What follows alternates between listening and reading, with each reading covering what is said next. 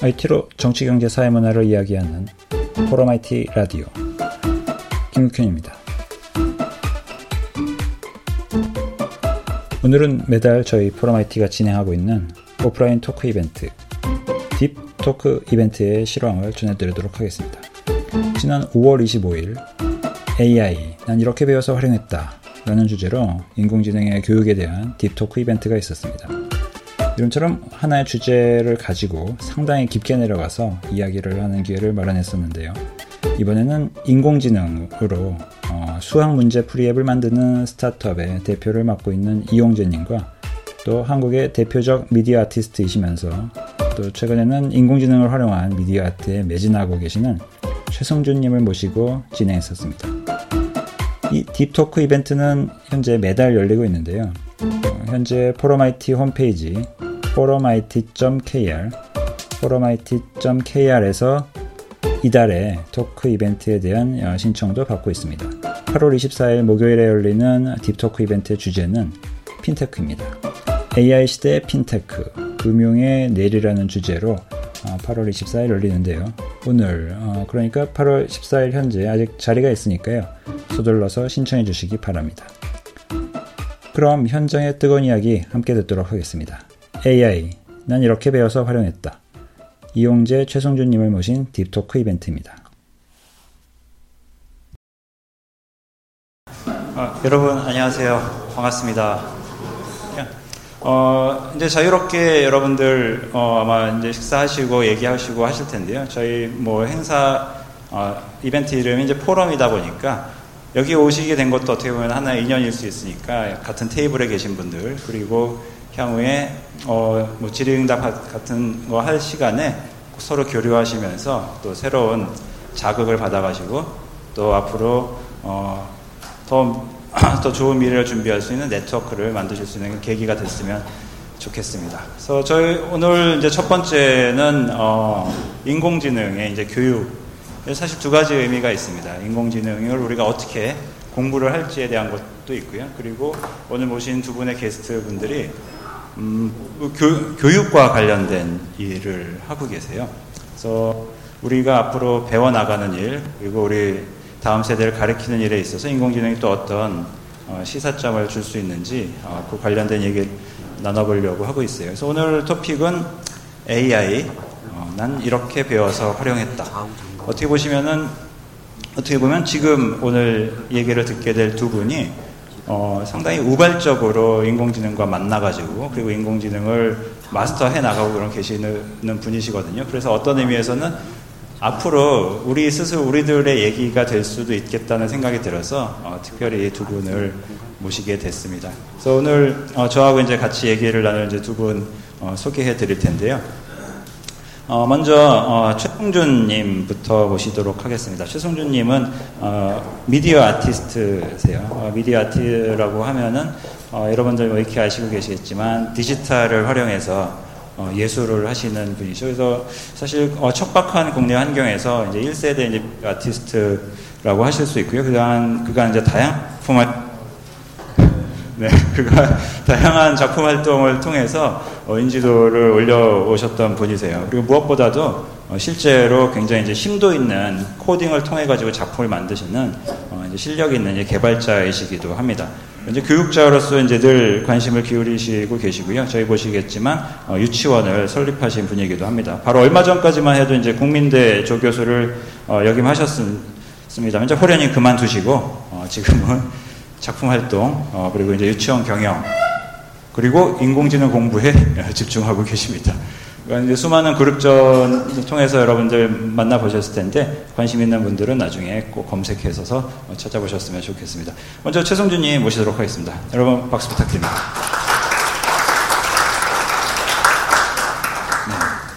네. 네, 두 번째 우리 인공지능 전문가 모시도록 하겠습니다. 네, 이용재 님입니다. 이용재 님은 지금 어, 스타트업의 대표를 역임하고 계시는데요.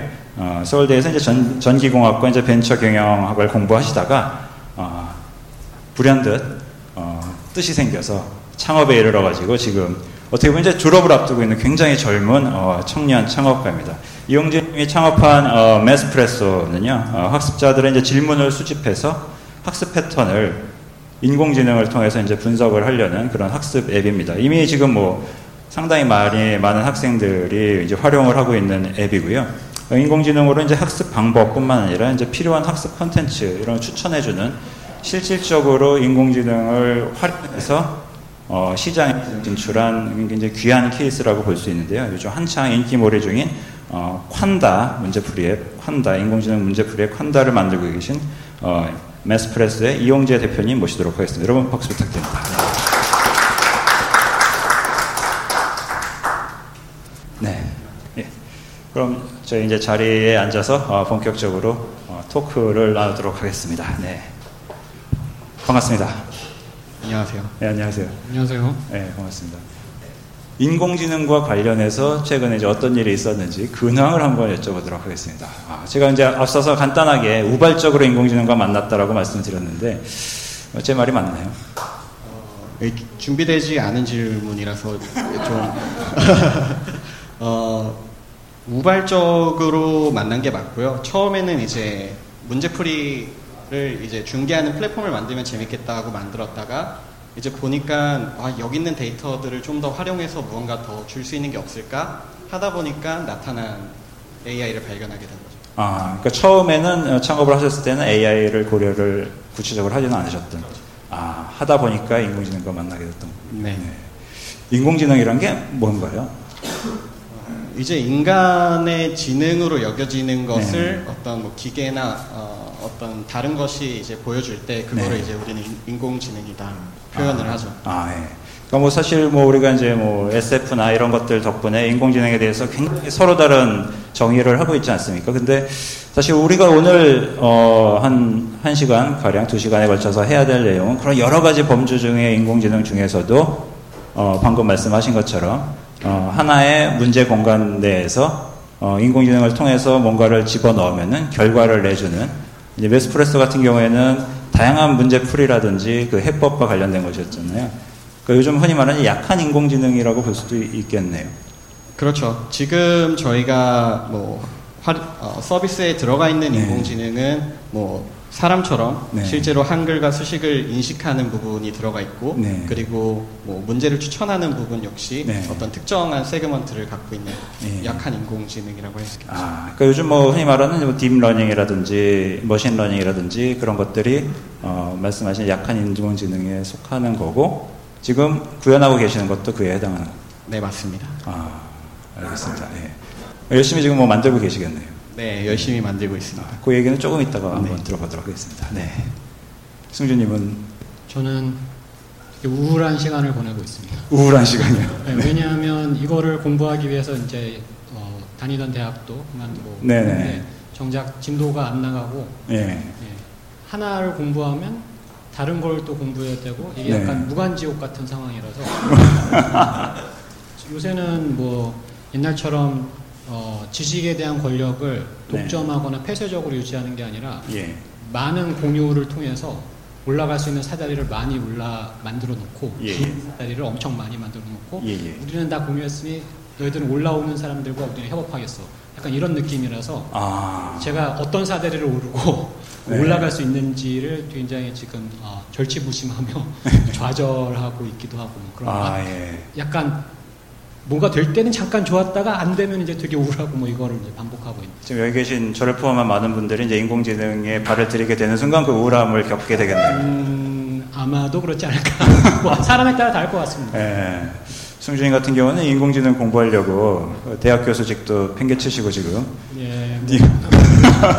지금 어떻게 보면 이제 올인을 하셨는데 아 그런 지금 사실 아까 이제 좋은 시사점을 주셨는데 어. 그 인공지능을 공, 지금 공부하거나 새롭게 시작하기 굉장히 좋은 시기죠. 아까 그렇죠. 여러 가지 사다리들을 많이 만들어 줬다고 네. 표현을 하셨는데 네. 지금 공부할 게 굉장히 많고 딱 좋은 시기라고 볼 수도 있겠네요. 어, 굉장히 좋은 시기지만 네.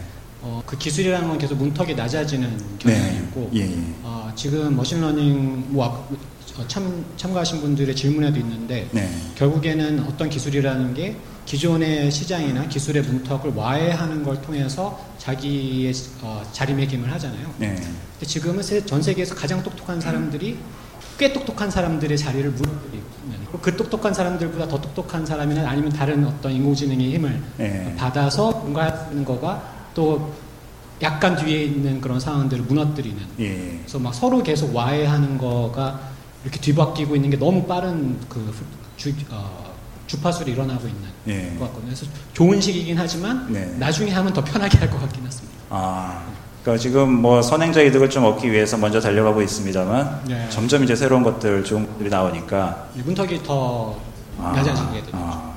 그 문턱을 대표적으로 낮추게 하는 그런 뭐 아이템 여러분들의 소개시켜줄 만한 게 있을까요? 어 글쎄요. 그, 뭐 지금 최근에 어, Distill.pub이라는 곳이 오픈이 되어 있는데 네. Distill.pub이 뭐냐면은 어, 지금 이미 와해가 되어 있는 거가 여러 가지 있는데 네. 하나는 논문을 내는 거가 와해가 되어 있습니다. 그래서 아. 예, 그 기존의 저널 같은 걸 내면은 그 등재되는 프로세스가 꽤 긴데 네네. 지금은 모든 이 분야의 top class의 vendor들이 네네. arXiv라는 곳에다가 먼저 논문을 찜하듯이 올려놓고 아. 뭐 ICML이나 뭐 NIPS나 이런 데다 이제 등재되는 건 나중에 되더라도 예, 예. 일단은 만드는 족족 다 공유를 하고 있거든요. 예, 예. 네, 그렇게 해서 와해가 되는데 그게 이제 어, 논문이라는 거가 다 뭐 PostScript나 PDF 파일 같은 정적인 문서인데 음. 그렇게 해서는 이 분야를 공부하기가 너무 어렵다. 그래서 Distill.pub 같은 경우에는 뭐 Google Brain이나 OpenAI 같은 데는 젊은 어, 네. 사, 어, 상호작용 가능한 interactive 가능 interaction이 가능한 그런 어떤 컨텐츠를 가지고 machine learning에서 일어나는 것들을 시각화시키기도 하고 아. 훨씬 더 쉽게 공부할 수 있게 그 문턱을 낮추는 작업이나 예, 예. 어, Fei-Fei Li 같은 지금 구글 어, 스탠포드에 있다가 구글로 간 과학자 여성 네. 과학자인 네. 경우에는 AI for All이라는 단체를 아. 지금 사실 이게 되게 지금 치우쳐져 있거든요. 네네. 뭐가 치우쳐져 있냐면은 젠더랑 인종이 치우쳐져 있어요. 아. 이거를 하는 예. 기과 너드 문화에 있는 사람들이 많이 참여하는데 AI4는 여성이나 다양한 사람들 그리고 특히 고등학생이 이거를 공부하려면 어떻게 해야 될까 같은 이제 문제를 태클하고 있는 네. 그래서 문턱이 낮아지는 징후들은 뭐 이거 말고도 많이 있는데 이제 네. 제가 두 가지를 그렇게 꼽습니다. 그리고 아, 하나만 더 얘기하면 이제 코딩이 아니라 어, 뭐 IT에 계신 분들이 하면 랩뷰 같이 이렇게 시각적인 프로그래밍 음. 언어 같이 이렇게 모델을 되게 어, GUI를 통해서 네. 뭐 한다거나 하는 네. 그런 시도들도 아, 예. 그러니까 조금만 지나면은 그냥 인터랙티브하게 어, 하나하나씩 문제 풀듯이 문답을 해 나가면은 그 관련된 모델 같은 게 나오는 그런 지경까지 갈 수도 아, 있겠네요. 아, 결국에는 그 비즈니스 모델에 대한 이해와 네.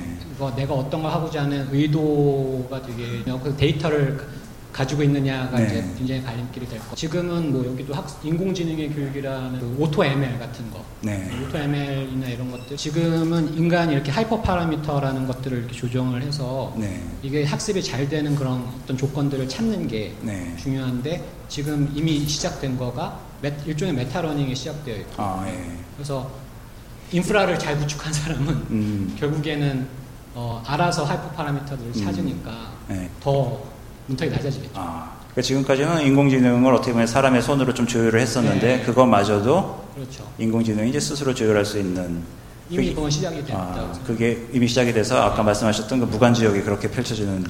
예, 어떤 식으로 지옥이 펼쳐질지 알았는데 어쨌든 지옥은 예. 펼쳐질 것 같아요. 아, 예. 그렇군요. 예.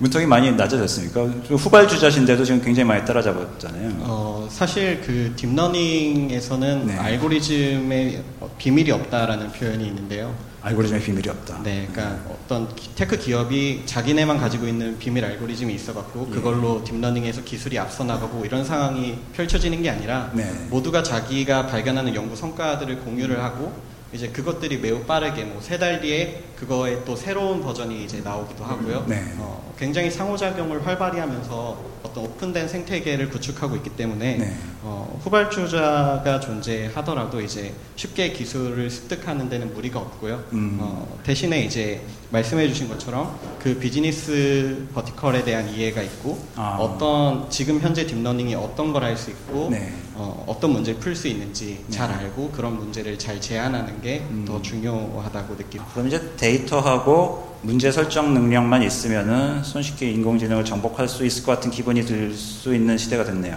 네, 가깝습니다. 아, 가깝습니까? 아, 지금 저희가 또 너무 갑자기 이제 깊게 내려가다 보니까 아. 상, 상당히 이제 당황스러워 하시는 분들도 계실 것 같은데 조금 더 이제 좀 수면 위로 올라와가지고 좀 쉬운 것부터 가볼게요. 제가 아까 이제 뭐 약한 인공지능 이렇게 말씀을 드렸는데 이제 딥러닝, 머신러닝 얘기 많이 나오잖아요. 이제 딥러닝을 조금 쉽게 저희 어머니한테 설명을 드린다면 이거 어떻게 설명을 할 수가 있을까요? 음. 아, 예. 네. 실제로 저희 어머니한테 설명을 드려야 된다면 네. 기존에 뭐 A면은 뭐 이렇게 하면은 저렇게 하세요 식으로 구성돼 있던 벗어나서 네. 어, 실제 사람 뇌가 동작하는 거랑 좀 비슷하게 아. 알고리즘을 구성해서 뭘 했더니 예. 어, 기존에는 못하던 것들을 많이 해결할 수 있게 됐다 네.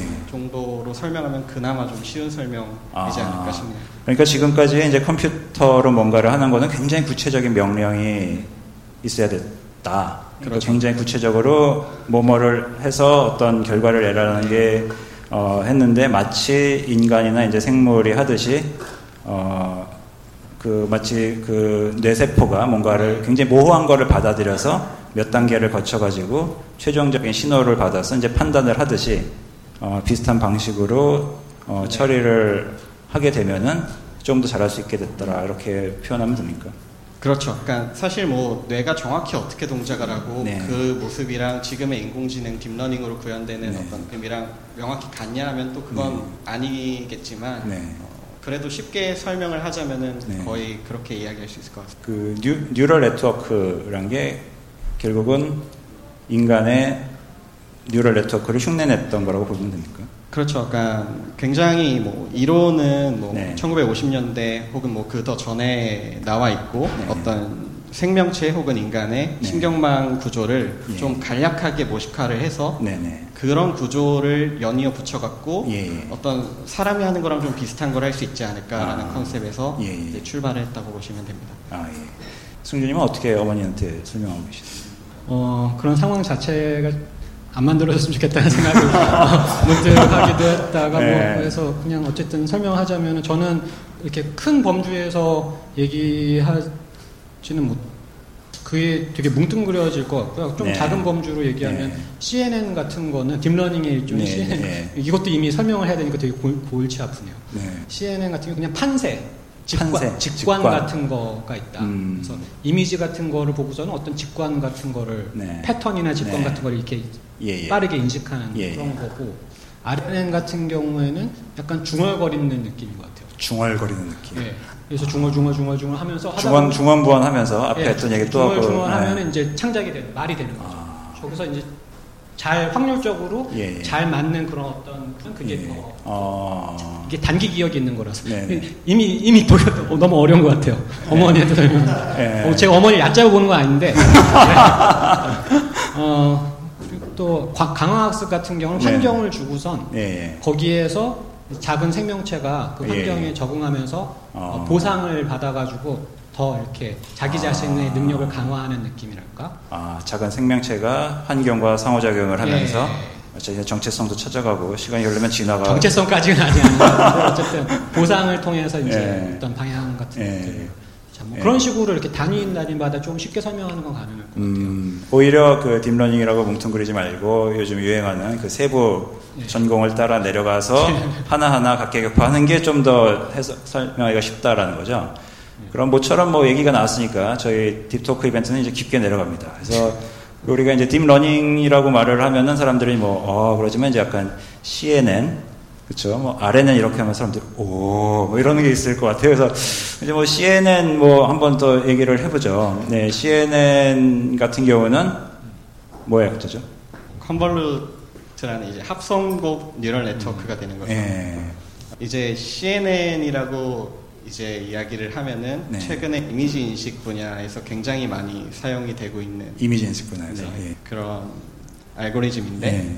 어, 이제 합성곱이 도대체 뭐냐 하면은 뭐 위키피디아 쳐보시면은 뭐 합성 적, 뭐요? 합성곱이 네, 합, 합성곱이죠 합성곱 곱 합성곱 네 아, 그런 한국말이 있습니까? 네, 번역, 네, 번역, 번역 이 된 이제 네. 언어고요. 네. 실제로 뭐 대학교 수학 과정에서 이제 배우게 되는 아, 네. 그런 단어인데 위키피디아 같은 데 쳐보시면은 막 네. 수식이 막 나오는데 네. 이제 그걸 가지고선 이게 도대체 무슨 의미지 하면은 좀 음. 어렵게 느껴질 수 있고요. 네. 어, 기존에는 어떤 신호 processing 분야에서 많이 사용되고 있던 예. 개념입니다. 예. 그 CNN의 그 convolution이란, 그러니까 CNN도 결국 이제 neural network라면은 네. 처음에 아주 단순한 신호를 1차적으로 받아다가 그거를 받는 수용체가 이제 훑어 지나가면서 만들어진 신호를 그 다음에 neural network가 또 받아다가 그렇죠. 그 과정 자체가 굉장히 이제 꼬였기 때문에 convolute라고 말을 하게 되는 건가요? 아니면 아, 거기서 만들어지는 수학적인 표현이 수학적인 어떤 그 그림 같은데 네. 그림 같은 거를 예. 이제 어떤 필터가 네. 훑고 지나가면서 네. feature들 특징들을 이제 예. 뽑아내는데 예. 어, 그런 프로세스 자체를 옛날에 convolution 아, 한다라고 예. 이제 그러니까 여러분도 한번 상상을 해보세요. 지금 앞에 그림이 하나가 있는데 조그만 이제 수용체가 이제 훑고 지나가는 거죠. 어떤 예. 이미지가 있는데 예. 이제 조금씩 지나가면서 아 저기는 이런 선들이 존재를 하네. 예. 아 여기는 어둡고 여긴 밝으니까 네. 이건 선이겠구나. 요거는 약간 원에 가까운 뭔가 예. 특징이 있네. 이런 식으로 예. 이제 지나가면서 특징들을 이제 다시 뽑아서 그거를 데이터로 고기에 모여서 예를 들어서 그게 눈처럼 생겼다라고 네. 볼 수도 있는 거고 그러면 나중에는 그 눈처럼 생긴 게 또 모아가지고 아, 눈이 두 개니까 이건 뭐 네. 살아있는 거구나라고 볼 수도 있는 거고 그렇게 되는 거겠죠. 그렇죠. 예. 예, 뭐 그 보통 인문 서적을 보면은 CNN과 뭐 RNN까지 소개하는 경우도 예. 있지만 CNN에서 멈추는 경우도 많이 있는 네. 것 같은데요. 예. 저는 이제 디자인 분야의 학생들한테 수업을 하다 보니까 굳이 설명을 할 때는 포토샵에 있는 가우시안 블러 블러 블러 효과. 예. 왜냐하면 블러가 인접한 픽셀들을 다 가중치를 곱해서 더하고 평균을 내는 거거든요. 아, 그러니까 그 일종의 요만한 필터가 훑고 지나가면서 네, 네. 지나간 데를 다 뭉개니까 뭉갠다는 거는 예, 근데 그건 주... 가, 우시안 가우시안 블러의 경우고 음, 예. 예, 여기서 합성 곱의 중요한 부분은 그 어, 그 신경망에서 전체 픽셀들을 입력으로 해서 그걸 다 연결을 하면은 아. 어떤 특징을 잡기가 더 어려운데 예, 예. 그렇기 때문에 눈 부분만 볼 수 있는 작은 영역 이, 어떤 영역이 지나가잖아요. 네. 그러다 코 부분이 지나가면 보기하는 것만 입력으로 쓰기 때문에 음. 그 전체를 다 관계를 맺지 않고 네. 이렇게 띄어서 띄어서 볼 수 있는 거기 때문에 오히려 더 네. 아까 말씀하신 대로 그게 그 layer를 이렇게 밑으로 내려가 그러니까 어, 더 진도가 나가면 나갈수록 네. 추상의 사다리를 올라가는 느낌이에요. 추상의 사다리로. 예, 그러니까 네. 추상화가 더 많이 되는 거죠. 어, 상당히 추상적인 표현이네요. 예, 뭐 브렛 빅터라는 사람이 추상의 사다리를 오르내린다는 예, 표현을 쓰니 예, 그걸 쓴게 있는데 어쨌든 예. 뭐 이렇게 선이라던가 이렇게 뭐 그런 것들을 인식하는 거에서 네. 그거가 뭐 아까 말씀하셨듯이 선들이 이렇게 모이면 그게 눈 모양. 아. 예, 그런 식으로 layer를 넘어갈 때마다 추상화가 더 높아. 그리고 맨 마지막엔 추상화가 매우 높아져서 예. 이건 눈이야, 뭐 이거는 뭐 코야, 뭐 이런 예. 식으로 판 그 분류할 수 있는 네. 예, 그런 형태로까지 가는. 그게 끝까지 가게 되면은 누군가도 알아맞힐 수 있는. 예, 뭐 개냐 고양이냐. 예. 그래서 요즘에 뭐 페이스북이나 뭐 구글 포토나 이런 데서 사람 사진 찍으면 바로 이제 이름 옆에 네. 들러붙는 게 바로 그 CNN을 관련이 있는 거죠. 관련 있다고 볼 수가 있겠네요. 네. 그것만 쓰지는 않았을 것 같습니다. 그렇습니까? 뭐, 뭐, 저도 모르겠어요. 아, CNN만 마스터한다고 다 끝이 아닌가 보네요. 그러지 않을까? 네. 세상이 그렇게 쉽지 않을 것 같습니다. 아, 예. 여러분들 이제 CNN 같은 경우는 결국은 이제 이미지라고 할 수가 있겠습니다만 이미지 같은 패턴으로 표현될 수 있는 모든 것들이 결국 CNN의 재물이 될 수도 있겠네요. 네.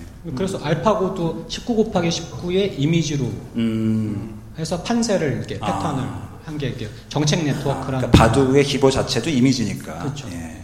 그러니까 우리가 이제 CNN 같은 경우는 결국 이미지로 환원될 수 있는 세상의 모든 정보는 다 그 CNN을 통해서 학습을 시킬 수 있다고 볼 수도 있겠네요. 그리고 사실 이미지가 아닌 다른 분야에도 사용이 되기도 합니다. 네. 뭐 일단 RNN 설명할 때 뭐 텍스트를 예, 분석하는 예. 게 나올 수도 있겠지만 CNN을 활용해서 어떤 텍스트를 분석하는 진행이 되고 있고요. 예, 예. 어, 꼭 이미지에만 한정되지는 않을 거예요. 왜냐하면 네. 어떤 특징들을 잡아내는 과정들을 먼저 거친 다음에 음. learning을 하는 그런 프로세스를 거치기만 하면 네. 되는 거라서요. 예. 네. 이미지 외에도 적용할 분야들이 생기지 않을까. 아, 여러분 어떻게 CNN에 대해서 뭐 충분한 시간이 됐는지 모르겠습니다. 네. 아, CNN이란 게 있었군요. 그 다음에 RNN. RNN 같은 경우는 아까 중얼거린다라고 표현을 하셨는데 네. 중얼거린다는 거 좀 함축적인 건데 중얼거린다는 거는 약간 바로 내가 이전에 한 말에서 약간 연장선에서 하게 되거든요. 음. 울랄라 어쩌고 뭐 이렇게 네. 해서 바로 전에 한 거에 리듬을 타고선 이렇게 가는 그런 느낌이에요. 예, 예. recurrent neural network가 RNN의 약자인데 네네. 순환 뭐 순환 순환 네. 신경망 뭐 이렇게 네. 할수 있는데 그 단기 기억을 가지고 있는 게 이제 단기 기억. 예, 바로 예. 전 전에 얼마. 그러면 이제 데이터가 약간 좀 이제 순차적인 게 그렇죠. 들어오게 예. 이전에 했던 거가 이렇게 이렇게 다시 아, 입력으로 들어오고. 그럼 뭔가 이런 음성 언어라든지 이런 거에 좀 많이. 어, 그러니까 시계열 데이터. 시계열 데이터. 그러니까 네. 시간차로 이렇게 오는 음. 것들. 그러니까 진행하는 데이터. 뭐 글이 될 수도 있고, 네. 뭐 소리가 될 수도. 자연 언어 처리에 조금 어, 괜찮겠네요. 그러니까 생성할 때 많이 하는. 아, 네. 알겠습니다. 네. RNN에 대해서 좀 뭐 덧붙일. 어, 뭐 음성 인식에서 많이 쓰이고 있고, 뭐 네. 저희가 이제 학생들 학습 데이터를 분석을 할 때도 네. 이제 공부를 점점 해나가기 때문에 이제 아. 그런 것도 시계열이 존재를 하고 어떤 RNA 컨셉을 사용해야 되는 아 공부 그러니까 학습 진도 같은 걸 체크할 때 어, 아니 공부를 뭐 한 문제 한 문제 풀고 네. 그거에 대한 그 데이터를 가지고선 무언가 뽑아낼 때 네. 앞에 무언가를 공부하고 뒤에 무언가를 공부하고 다 순서에 아, 예. 따라서 예. 학습의 정도가 변하기 때문에 네. 그런 경우도 이제 RNN을 사용해야 되는 상황이고요. 아, 예. 그리고 뭔가 미래를 예측한다든가 네. 그런 시 그런 종류의 작업에도 많이 사용을 아. 하는 걸로 알고 있습니다. 알겠습니다. 네. 악보나 음악 만드는 거에도 RNN. 아, 요즘에 뭐 작곡하는 뭐 이런 인공지능 같은 경우도 그런 식으로 중얼거리게 만드는. 예. 뭐 그건 제 그냥 정확하지 않은 비유일 수 있지만 이제 제 예. 나름의 이해한 예. 건데. 우리가 이제 흔히 뭐 딥러닝, 머신런, 머신러닝이 이제 deep learning보다 개념이 큰 거죠. 그렇죠. 음. machine learning 음, 개념이 큰가요? 어, 그러니까 machine learning의 여러 가지 방법들이 있는데 그 중에 하나라고 볼 수도 음, 있죠. 네. 네. 그리고 deep learning 중에서도 이제 수많은 가지가 있는데 크게 뭐 이제 제일 유명한 것들이 한 세네 개 정도 있죠. 앞서 그렇죠. 말씀드렸던 CNN, 그 다음에 RNN. RNN. 작년은 GANs의 해라고는 하는데. GAN의 해. 네. 어, GAN. 어, 참 용어가 쏟아집니다. 네. 그건 또 뭔가요? generative adversarial network라는 거예요. 네. 어, 적대적 생성망? 음. 뭐 그렇게 보통 얘기하나? 한글로는 또 어떻게 이야기하는지 모르겠네요. 그냥 다들 GAN이라고만 네. 표현을 많이 해서. 네. 그래서 뭐 그거는 어, discriminator를 어떻게 보냐 판별하는 거랑 네. 생성하는 애가 적대적으로 서로 경쟁을 해서 음. 두 가지 네트워크가 같이 학습을 하는 거. 네. 근데 저도 이걸 아직 제대로 구현을 못 해봐가지고 예. 잘 알지는 못합니다. 그런데 어, 생성하는 애는 판별하는 애를 어, 내가 생성한 게 진짜로 판별하도록 자꾸만 예. 노력하고 있고 예. 판별하는 애는 그거를 더 잘 판별하려고 노력을 하다가 네. 그 어떤 그 밸런스가 잘 맞으면 이 차이가 나면 학습이 잘 안 되는 예. 수준이 이렇게 서로 맞아서 막 이렇게 서로 경쟁이 되면은 네. 이제 결국에 원하는 거는 뭔가 뭐 생성을 잘하는 예, 예. 갑자기 그게 어 사람 뭐 연예인 사진 같은 합성해가지고 없는 사람 같은 것들을 네. 작년 초에는 저해상도로 했는데 요새는 또 고해상 어느 정도 좀 해상도 음. 높아진 거 나오는 생성하는 네. 것 갑자기 막 튀어나오는 주목 한국에서도 뭐 주목받는 논문을 내기도 했는데요. 뭐 이제 사람 뭐 남자가 있는데 네. 거기서 남자라는 성별을 뭐 여자로 바꾸면은 그 얼굴과 되게 유사한 여성의 얼굴이 이제 아. 나타나기도 하고 피처들을 이제 좀 조절을 하면서 뭔가 생성하거나 뭐 이런 데에서도 많이 쓰이고 있고요. 최근에 가장 핫한 분야. 그러니까 뭔가 그 생성이라는 이름에서 암시하듯이 없, 없던 것을 기존의 데이터를 통해서 만들어낼 때 굉장히 좀 유용한 네. 거라고 볼 수가 있겠네요. 이미 있는 데이터를 가지고 짜깁기 하는 짜, 짜깁기 그러니까 하는 완전히 새로운 걸 하기보다는 네. 가능성 공, 간 이제 작업에 가능한 공간들 그러니까 데이터들이 네. 있으면 네. 그 사이에 있을 법한 거를 만들어 주는 거를 잘 그러니까 뭐 쇼핑몰 같은 데서 어, 가방 같은 거 색깔 바꿔준다거나. 어, 가방은 이, 이, 어, 도비가 그, 토론토 대학을 지원한 뭐 그런 네네. 프로젝트가 있는데 네. 거기에 보면은 가방이나 신발 같은 거를 생성하는 아. 예, 그런 것들. 그래서 대충 이렇게 서, 기존의 신발이 있고 이 부분을 좀 낮춰줘 하면은 네. 여기서 막 생성이 돼가지고 가능한 시안 같은 것들을 바로 아. 보여주는 것들이 이미 네. 어, 연구가 되었더라고요. 느낌이나 뭐 이제 뭐 재질 같은 거 좀 이렇게 좀 예, 적당하게 하면 색이나 뭐 예, 그러면 이제 알아서 모양이나 예. generation이 되는 뭐 그런 게 이제 GAN을 쓴 거라고 GAN을 많이 활용하는 것 같습니다. 네. 그럼 다시 한번 정리를 하자면은 우리가 흔히 말 흔히 퉁쳐서 하는 인공지능이라는 건 굉장히 범위가 넓기 때문에 예. 어, 약간 현실적으로 약한 인공지능에 해당하는 게 machine learning 계열이고 음. machine learning이라는 게 기계를 학습 시킨다는 거잖아요. 예.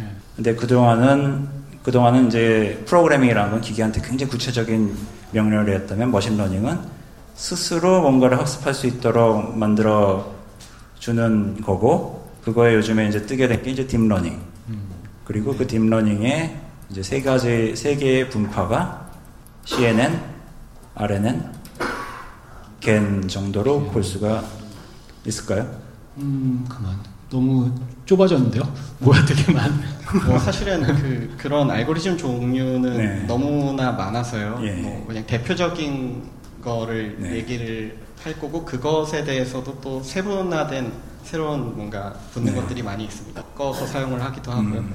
어, 근데 이제 뭐 그냥 간략하게 이야기를 하자면은 네. 그렇게 이야기할 네. 수도 있지 않을까. 근데 뭐 딥마인드가 최근에 많이 공을 들이는 거는 어, 지금 뭐 강화학습이라는 거가 좀 전에 언급이 안 됐던 네. 강화학습이 하나 있고 네. 이제 그거 말고 어, differentiable neural network인가? 제가 정확하게는 어, 그 용어가 생각이 안 나는데 어쨌든 중요한 개념이 뭐냐면은 아까는 RNN 같은 건 단기 기억인데 네. 지금은 장기 기억을 어, 활용할 수 있게 하는 아. 그런 거가 이제 중요. 단기 기억은 어, 떤 어, 문제 공간을 줘서 예를 들면 수능의 지문 같은 거라고 하면 네 그거에 대한 답을 하기는 어려운데 네. 그 memory augmented 뭐 네트워크 조금 더 기억을 잘 활용할 수 있게 하는 거 완전히 새로운 발상은 아니더라도 지문 정도에 있는 답 같은 걸 잘 알려진 그러니까 예를 들면은 지금 많이 얘기되는 뭐 chatbot이라던가 아니면은 그 ARS 그러니까 뭐 상담을 통해 가지고 아, 답을 얻는 예. 거에서 모인 정답이 있는 그런 정답이라기보다 잘 알려진 답이 있는 거를 음. 찾는 기억이 필요한데 음. 예, 그런 거에 이제 논리를 찾아서 뭐 이렇게 관계 같은 걸 유추하고 한 사실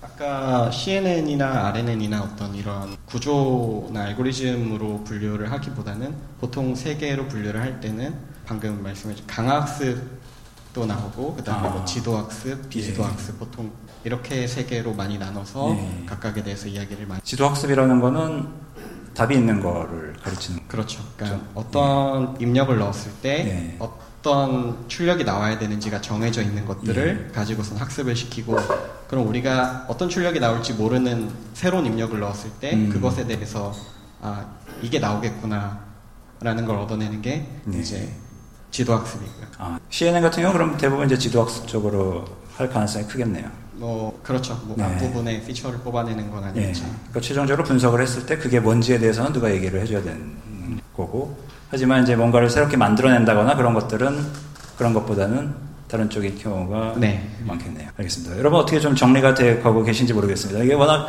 어, 깊고 깊은 얘기를 저희가 두 시간 만에 빨리 학습을 해야 되는 과제가 있기 때문에 어, 너무 달려왔습니다. 아, 알겠습니다. 대강 알 것 같습니다. 네. 그, 좀 이제 구체적으로 이제 실례를 통해서 좀, 어, 듣고 싶은데, 어, 그동안 그러면 어떤 거를 하셨는지 좀 실예를 가지고 좀 얘기를 한번 해보고있으면 좋겠어요. 그러니까 저, 저 개인적으로 보면은 이제 학부에서 뭐 졸업 프로젝트 같은 걸 할때 네. 네. 개인 단위 시청률 데이터를 가지고선 어, 실제로 그럼 그 개인이 어떤 거를 이제 미래에 보게 될지 네. 혹은 뭐 이런 것들을 좀 분석해 보는 프로젝트를 진행을 했었고요. 네. 회사에서 보면은 저희가 이제 학생들이 질문을 하면은 선생님들이 네. 답변을 해주는 음. 그런 플랫폼인데 이제 학생들이 사진을 찍어갖고 질문을 하기 때문에 아. 똑같은 질문을 계속해도 선생님들이 이미 그거에 대한 답을 누군가가 했음에 불구하고 계속 답변을 할 수밖에 없었고요. 아. 이제 그런 거를 좀, 아, 이거 너무 낭비가 심한데 어떻게 해결할 수가 있지라고 생각을 하다 보니까, 아, 그럼 한글이랑 수식이랑 인식을 해갖고, 우리가 이해할 수 있는 데이터로 변환을 하면 되겠네, 라는 어. 거를 이제 생각을 했고, 예, 예. 이제 그거를 하는 좀 기존의 알, machine learning 알고리즘이 아니라 최근에 이제 이미지 인식에서 두각을 나타냈던 이제 deep learning 알고리즘을 좀 사용을 해서 아. 이제 그런 검색 기능을 만들었고요. 예. 그리고 이제 데이터를 축적을 한 걸 가지고선 그 다음 단계에 무언가를 할 수 있게 또 연구를 하고 있는 그런 상황입니다. 아. 그 지금 startup으로서 그 해결해야 될 문제라고 봤던 게, 아, 지금, 어, 콴다라는 게, 어, 혹시 모르시는 분들을 위해서 잠깐 설명을 드리자면은 학생들이 모르는 문제를 사진으로 찍어서 올립니다. 올리면 이제 그러면은 반대쪽에 선생님으로 활동하는 분들이 예. 한 15분 만에 답변을 해주고요. 아 15분 만에. 네. 네. 그리고 이제 서로 채팅방 같은 게 열려서 계속 예. 질문 답변을 할 수 있는 그런 예. 구조를 가지고 있습니다. 아 예. 그리고 선생님한테는 어 이제 보상을 아 보상이 가고. 네. 아 근데 풀었던 문제를 계속 그게 반복되는 것들을 지켜보고 있다 보니까 네. 아 이거는 기계가 할 수도 있겠다라고 생각이 네. 들어서 그거를 올린 사진 찍어서 올린 것을 인, 인식을, 인식을 하는 부분 deep learning으로 인식을 해서 네. 아, 네. 그렇군요. 아, 그리고 이제 그거까지는 우리가 뭐 이제 저도 그런 생각을 좀 할 수 있을 것 같은데 네. 다음 다음 생각이 그것들의 어, 학생들의 학습 패턴 같은 것들을 이제 저장을 네. 해준다는 말씀이시죠? 그러니까 저희가 이제 어떤 방금 말씀드린 것처럼 사진으로 질문을 할 수도 있고 네. 검색을 할 수도 있고 네. 아니면은 뭐 실제로 학생들이 앱 내에서 문제를 풀어보기도 하는데요. 네. 이렇게 데이터가 쌓인 거를 가지고선 어, 나중에 뭐 이 학생이 어떤 뭐 작년도 수능을 보면은 뭐 몇 점이 나올 거고 뭐그 중에서도 어떤 유형의 문제들을 틀릴 거고 그럼 지금 이 학생을 딱 봤을 때 어떤 개념 부분이 잘 학습이 되어 있고 어떤 부분이 안 돼 있으니까 지금 이것부터 학습을 해야지 이 학생한테 좀 더 좋겠구나. 아. 그러니까 기존에는 뭐 강남에서 굉장히 그 고액의 과외로 어, 가능했던 영역들을 음. 이제 좀 인공지능 기술을 활용해서 해결할 수 있지 않을까 그렇게 생각을 하고 있습니다. 그러니까 학생들이 어떤 문제를 잘 풀고 못 풀고 이런 것도 결국은 이제 패턴이니까. 그렇죠. 예, 그 패턴이 쌓이고 쌓이면은 마치 우리 AlphaGo가 네. 예, 바둑을 그 기보를 이미지화 해가지고 하듯이 그 어떤 그 학생들의 패턴 자체도 이미지화를 해서 네. 예, deep learning에 집어넣고 그 결과를 받는 뭐 이런 게 될 수가 있겠네요. 그러니까 선생님 자체를 뭐 인공지능 선생님을 완전히 만들어서 뭐 네. 학생들의 interaction 하는 부분을 다 만들고 하는 거는 어렵겠지만 네.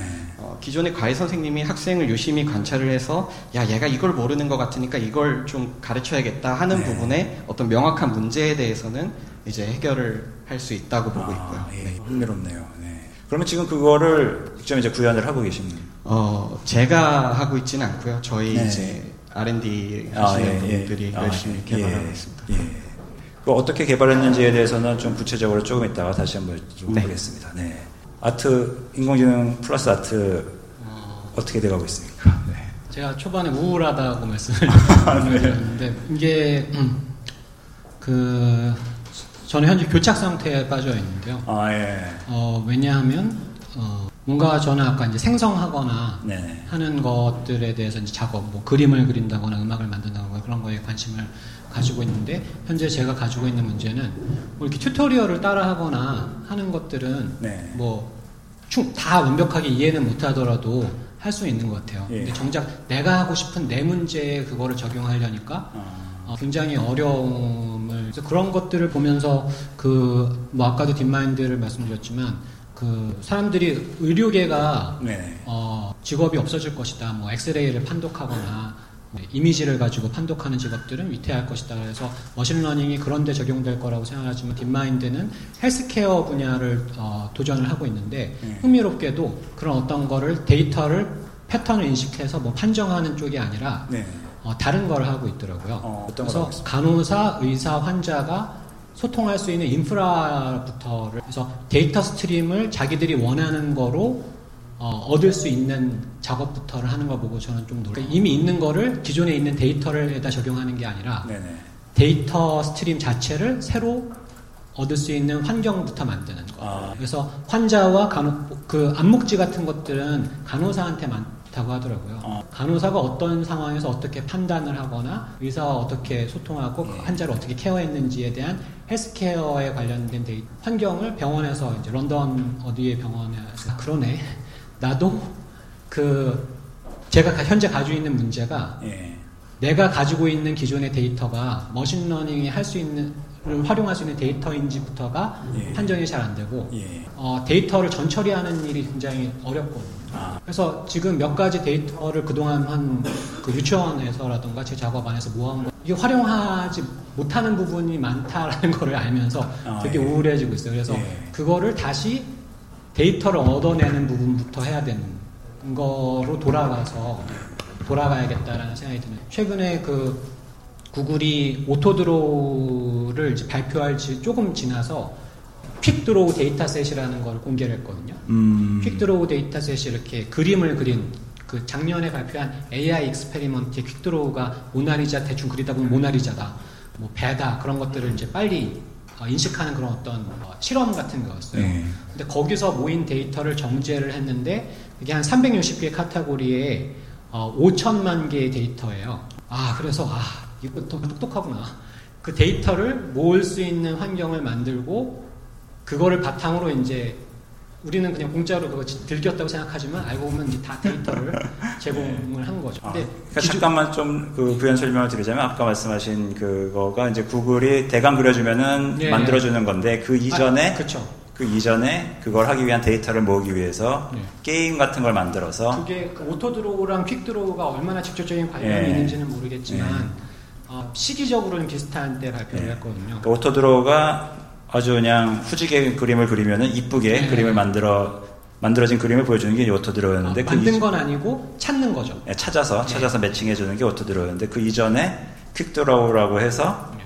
어, 사람들한테 그림을 그리게끔 만들었던. 네, 재미있게 할 수 있는 거를 네. 이제 서비스를 만든. 했는데 사실은 그 우리가 dataset을 제공을 했던. 그렇죠. 아. 그 5천 그, 그 데이, 예전에 그런 데이터로 공개된 거는 네. TU Berlin dataset이라 그거는 한 아, Google은 한 300개가 넘는 카테고리, 그게 250개, 그거는 네.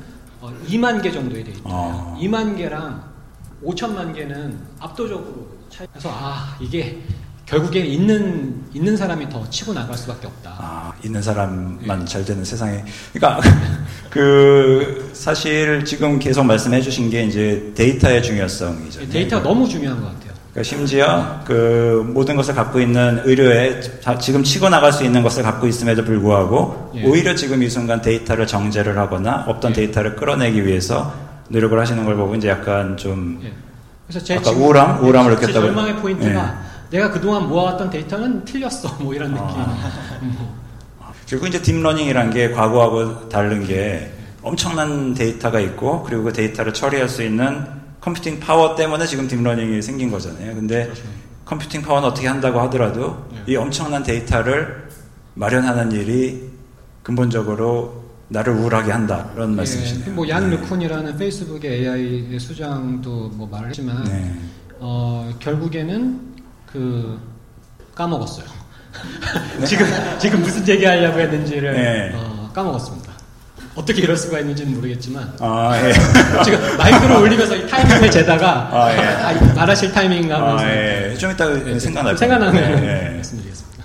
그러니까 이제 저희도 많이 느끼는 부분인데요. 네.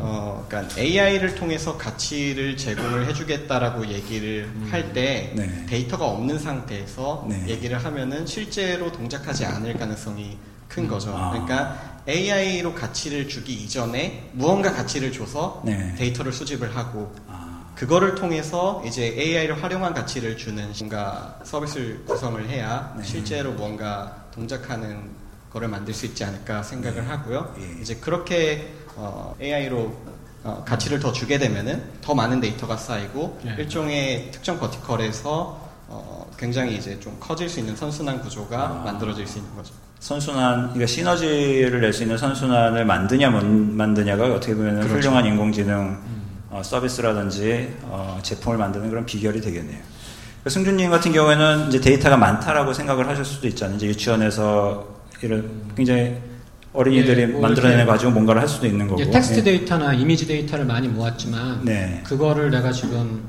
쓸 수 있는지가 되게 의문스러운. 아. 근데 지금 아까 뭐 얀 르쿤을 제가 언급한 이유가 네. 어, 지금 인공, 지금 뭐 deep learning의 한계는 빅데이터를 필요로 한다는 거죠. 인간은 상대적으로 적은 데이터를로도 뭔가를 학습해낼 수 있는데 네. 현재 그 상황은 어, 굉장히 많은 데이터를 줘야지 어떤 성능을 예. 발휘하는 거가 어, 지금 문제라고 아, 얘기를 하는 그러니까 인간과 비, 교해서 현재의 그 인공지능은 예. 지나치게 데이터에 대해서 까다롭고 어, 많은 것을 일단 많이 줘야 된다. 많은 것을 네. 먹여줘야 된다. 네. 그러니까 연비가 나쁘다 이렇게 볼 수도 그렇죠. 있겠네요. 네. 사실 사람 같은 경우는 이미 다양한 그 오감을 통해 가지고 엄청난 양의 정보를 네. 우리가 신경 쓰지 않아도 흡수를 하고 있잖아요. 근데 아직 기계한테는 그런 능력이라든지 노하우가 없기 때문에 잘 그거를 정제를 해가지고 차곡차곡 해서 네. 줘야지 그, 그제서 이제 비로소 프로세싱을 한다 이런 말씀이십니다. 음, 다 이렇게 동의할 수는 없는 부분도 있는 것 같지만 일단 큰 네. 힘에서 맞는 것 같습니다. 네. 그런 면에서 메스프레소는 복 받으셨네요. 지금 엄청난 어... 학생들과 선생님이 어... 더 많은 데이터를 모아야 되는 상황이기도 하고요. 예. 이제 재밌는 게 저희가 처음에 개발해서 약한 인공지능으로 개발했다고 하는 네. 한글이랑 수식을 인식하는 것들은 저희가 직접 dataset을 계속 생성을 할 수가 있잖아요. 네. 이런 폰트로 이런 의미의 한글 낱말과 수식들을 계속 생성을 해서 음. 이제 그게 실제 텍스트로 어떤 것인지까지 음. 데이터 네. set을 생성을 할 수 있기 때문에 저희가 생성을 무한히 할 수 있으니까 deep learning으로 학습하는데 문제가 없는데 네. 이제 말씀, 말씀해 주신 것처럼 학생들이 실제로 어떻게 공부의 양상이 변하는지 뭐 반응을 어떻게 하는지 음. 이런 것들은 모두 이제 어떤 플랫폼이 구축이 돼야 가능하지 않을까. 어, 그 플랫폼은 어떻게 해야 됩니까? 어, 아마도 우리가 인공지능으로 뭘 잘하니까 여기 와서 네. 많이 해봐보다 네. 그거 외에 그게 아니더라도 여기 오면 되게 재밌는 게 많고 좋으니까 음. 들어와 라는 식의 무언가를 줘야 된다고 생각을 합니다. 그러니까 결국은 인공지능의 대전제 조건은 데이터네요. 분야마다 좀 다르지만 그렇, 예. 그렇습니다. 예. 하시는 일이 이제 흥미롭게 아까 잠깐 대화 나누면서도 언급한 단어가 무크였는데 아, 그 예. 무크가 크게 그 뭘까 실험 뭐 한번 붐을 일으킨 게 한 2011년도 쯤에 스탠포드에서 시작한 네. 피터 노빅이 처음에 AI class를 만들어 음. 어, MOOC 한 10만 명이 수강할 수 있는 그런 시스템을 네. 만들었는데 흥미롭게도 많은 MOOC가 machine learning이나 AI를 어, 자신의 전문 영역으로 한 사람들이 그래서 아. 앤드류 응이 네. 설립한 게 Coursera 네, 그러네요 네. 세바스찬 스런이 설립한 게 Udacity 네. 세바스찬 스런이 구글 X에 있고 이렇게 음. AI를 그래서 기본적으로 MOOC에서는 어, 그런 데이터를 인간이 어떻게 학습을 하는지에 네. 대한 데이터들을 네. 다 수집을 하고 있다 생각을 아, 해야 되는 것 같습니다. 아, 그런 온라인 교육 사실 시스템이 네. 어, 굉장히 데이터 수집에 적합한 것이라는 것을 인공지능의 대가들은 그렇죠. 어, 이미, 이미, 염두에 두고선 그걸 아마 시작하지 않았을까. 이 대표님은 아까 우발적이라고 그랬는데 어... 사실은 네. 저 네. 같은 경우는 어떻게 네. 뒷걸음질 치다 보니까 예. 데이터가 쌓이는 걸 만들어 갖고 예. 아 이제 더 큰 가치를 만들 수 있겠다 생각을 네. 한 거고 예. 그분들은 대가시니까 처음부터 아, insight가 예. 있어서 만들지 예. 않았을까 아, 생각을 합니다. 예. 알겠습니다. 그 얘기도 조금 이따가 다시 한번 돌아와 보고 지금 제가 처음에 소개드릴 때 이제 좌충우돌 이렇게 하셨다고 했는데 사실 어, 인공지능에 깊게 발을 들인 지가 오래되시지는 않았잖아요, 두 분 다. 지금 어떻게 보면 이제 공부하면서 적용하시고 그런, 여기 계신 다른 분들, 이제 비슷한 동병상련이라고 볼 수도 있는데, 나는 이제 본론으로 들어가서 이렇게 배워서 활용했다. 이제 활용 얘기는 조금 했으니까, 이렇게 배웠다라는 부분 좀, 어, 좀 짚어보고 싶어요. 그래서 저도 좀 인공지능 좀 배워볼까 해가지고, 먼저 PC부터 살려고 지금 음. 하고 있는데 그거 사서 게임만 할 것 같은 생각도 들고 예. 좋은 GPU를 사야 된다면서요. 그래서 제일 비싼 거 꼽고 네. 그 어제 뭐 PC를 사야 됩니까? 아니면 뭐부터 해야 됩니까? 만약 여기, 여기 계신 분들은 이제 자극을 받아가지고 집에 가서 인공지능 해야지 했을 때 제일 먼저 해야 되는 게 PC 사는 건 아니죠. 음. 네. 저는 처음에 공부할 때는 이제 연구실 컴퓨터 에 접속을 해서 사용을 해서 필요는 없었는데 네. 어, 처음에는 일단 그 인공지능이 어떻게 발전을 해왔고 요새 네. 어떻게 분류가 되어 있고 조금 더 그 겉에서 큰 그림들을 먼저 보고 들어가는 게 어, 시작 그냥 뭐 TensorFlow tutorial 바로 켜서 시작하는 것보다 아. 조금 더 효과적이라고 생각을 해요. 예. 그래서 컴퓨터를 사놓고 어, GPU 오는 거 기다리는 동안 네. 공부를 하면 되지 않을까 아. 생각이 듭니다. 아. 오늘 그거 들으려고 여기 다 오신 건데. 근데 제가 전문가가 그 정도의 전문가가 네. 아니라서요. 네. 아, 그러니까 오늘 들은 내용에서 조금 더 학습을 할 필요가 있다 이렇게 생각합니까? 그렇죠. 네, 네. 알겠습니다. 네. 어, 그 어, 일단 조, 제가 이걸 얘기하기 타이밍을 놓쳤는데 좋은 타이밍인 것 같아요. 제가 이거의 전문가가 전문가가 아니고 네. 비루한 상태다라는 거죠. 네. 그러니까 제가 machine learning이나 이런 거에 전문가가 아니고 이걸 공부하고자 하는 사람인데 네. 그 환, 경 공부할 수 있는 뭐 환경을 구축하는 거, 뭐 하드웨어를 구축하는 것도 물론 중요하지만 제가 저는 어디서 어려움을 겪었냐면은 어, tutorial을 따라 하려고 하다 보면 네. 용어가 나와요. 내가 여태까지 듣도 보도 못한 네. 새로운 도메인의 용어가 나옵니다. 네. 예를 들면은 어, maximum likelihood 뭔가 네. 뭐 아니면 그뭐 특정 유, 저, 저, 도 이제 개발을 같은 걸 하다 보면 IT 네. 용어에는 익숙한 편이거든요. 네. 근데 IT 분야에서 그동안 접하지 않았던 용어들이 툭툭 튀어나오는 부분이 있는 아. 수학과 관련 있는 부분이 많이 있습니다. 수학. 예. 수학 그 수학을 뭐뭐 알아야 된다고 얘기를 하면은 선형대수, 미적분, 확률 통계를 기본으로 하, 라라는 게 이제 얀 루쿤이라는 사람의 어, 대학 때 들을 수 있는 모든 수학 과목은 듣는 게 좋다라는 아. 거. 그래서 근데 저도 그 원래 전공은 물리였기 때문에 네. 어느 정도는 안다고 생각했지만 제가 잘 몰랐던 영역에서 특히 확률 통계가 저를 어마어마하게 괴롭혔습니다. 보통 그 고등학교 때 거기까지는 교과서를 잘 안 펴보잖아요. 어, 저희는 정석을 봤던 세대였던 것 같은데 그게 이제 거의 마지막 챕터에 네. 어, 네. 어, 있긴 하죠. 근데 어, 제가 확률 통계를 대학 때 대학에서도 소홀히 하다 보니까 네. 지금 그거를 공부하면서 약간 현, 현자 타임이라고 현타가 오는 뭐 그런 어, 상황인데 근데 문제가 뭐냐면 tutorial을 알기 위해서는 네. 그런 어떤 배경 지식을 공부를 해야 되는 거가 이제 같이 가져야 되는 거죠. 어. 근데 그 배경 지식을 알려고 하면 막 까도 까도 끝이 없어요. 뭐 좀 하다 보면은 뭐 해석론에 대한 거 더 고급 수학을 알아야 된다. 근데 그거를 따라가다 보면 너무 지치거든요. 그러면 응용해서 지금 뭔가 만들고 싶은 거로부터 멀어져요. 아. 그러면 동기가 또 떨어지 떨어지더라고요. 아까 말씀하신 우울함을 저 벌써 찾아오고 있습니다. 어, 그래서 근데 그걸 또 이제 주먹국으로 예. 만들려고 하다 보면은 예. 중요 개념을 이해해야지만 넘는 문턱들이 또 이 리듬을 계속 반복을 해야 되는 거가 예. 어, 정말 어려운 것 같고 고등, 고등학교 수학 선생님들이 지금 이런 상황을 좀 얘기를 해, 주면서 동기부여를 하면 될 것 같아요. 너희들이 지금 이렇게 이 수학 안 보지만 나중에 나이 네. 들어가지고 머리 희끗희끗해져가지고 후회할 날이 반드시 올 것이다 이런 얘기만 해줬으면은 좀 수학 공부를 우리가 했었을 것 같은 생각도 드는데요, 그렇죠? 그렇죠. 그리고 뭐 IT 외의 영역에서라면 개발자들이 수학을 잘 할 것이다라는 생각을 보통 가지고. 근데 전혀 안 그렇잖아요. 예, 요즘에는 사실 전공 네. 안에서 공업 수학도 많이 빠지는 네. 추세라고도 네. 하고.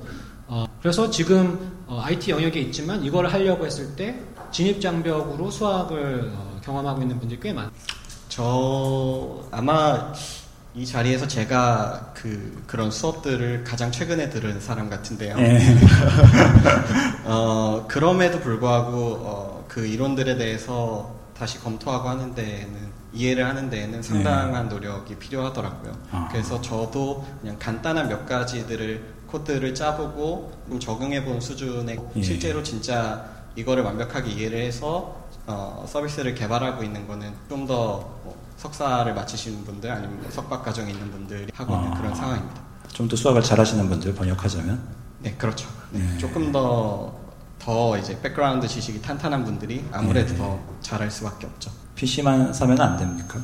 어, 그, AutoML이라든가, 최근에 네. 그, 조금 더, 그, 잘 몰라도 사실은 어느 정도 할 수 있게, 네. 어, 굉장히 오픈이 잘 되고는 있는데 네. 말씀해 주신 것처럼 자기가 원하는 수준으로 뭔가를 딱 바꾸고 어, 그냥 누가 해놓은 거 그대로 따라하는 걸 넘어서기 시작하다 보면은 네. 어, PC만 사는 걸로는 조금 힘들어질 때가 옵니다. 그래도 이제 PC 얘기 잠깐 하, 할게요. 예. 개인적인, 개인적인 궁금증으로. 네. 지금 뭐, 그, 뭐, 이렇게 아트 같은 거 하시려면은 결국 이제 집이나 작업실에서 뭔가를 가지고 학습을 시켜야 되잖아요. 예. 그러니까 결국 이제 machine learning, machine learning이라는 게 기계한테 데이, 기계가 데이터를 아이들이 경험을 통해서 배우듯이 데이터를 통해서 배울 수 있도록 던져줘야 되는데 그러려면 기계가 필요하지 않습니까?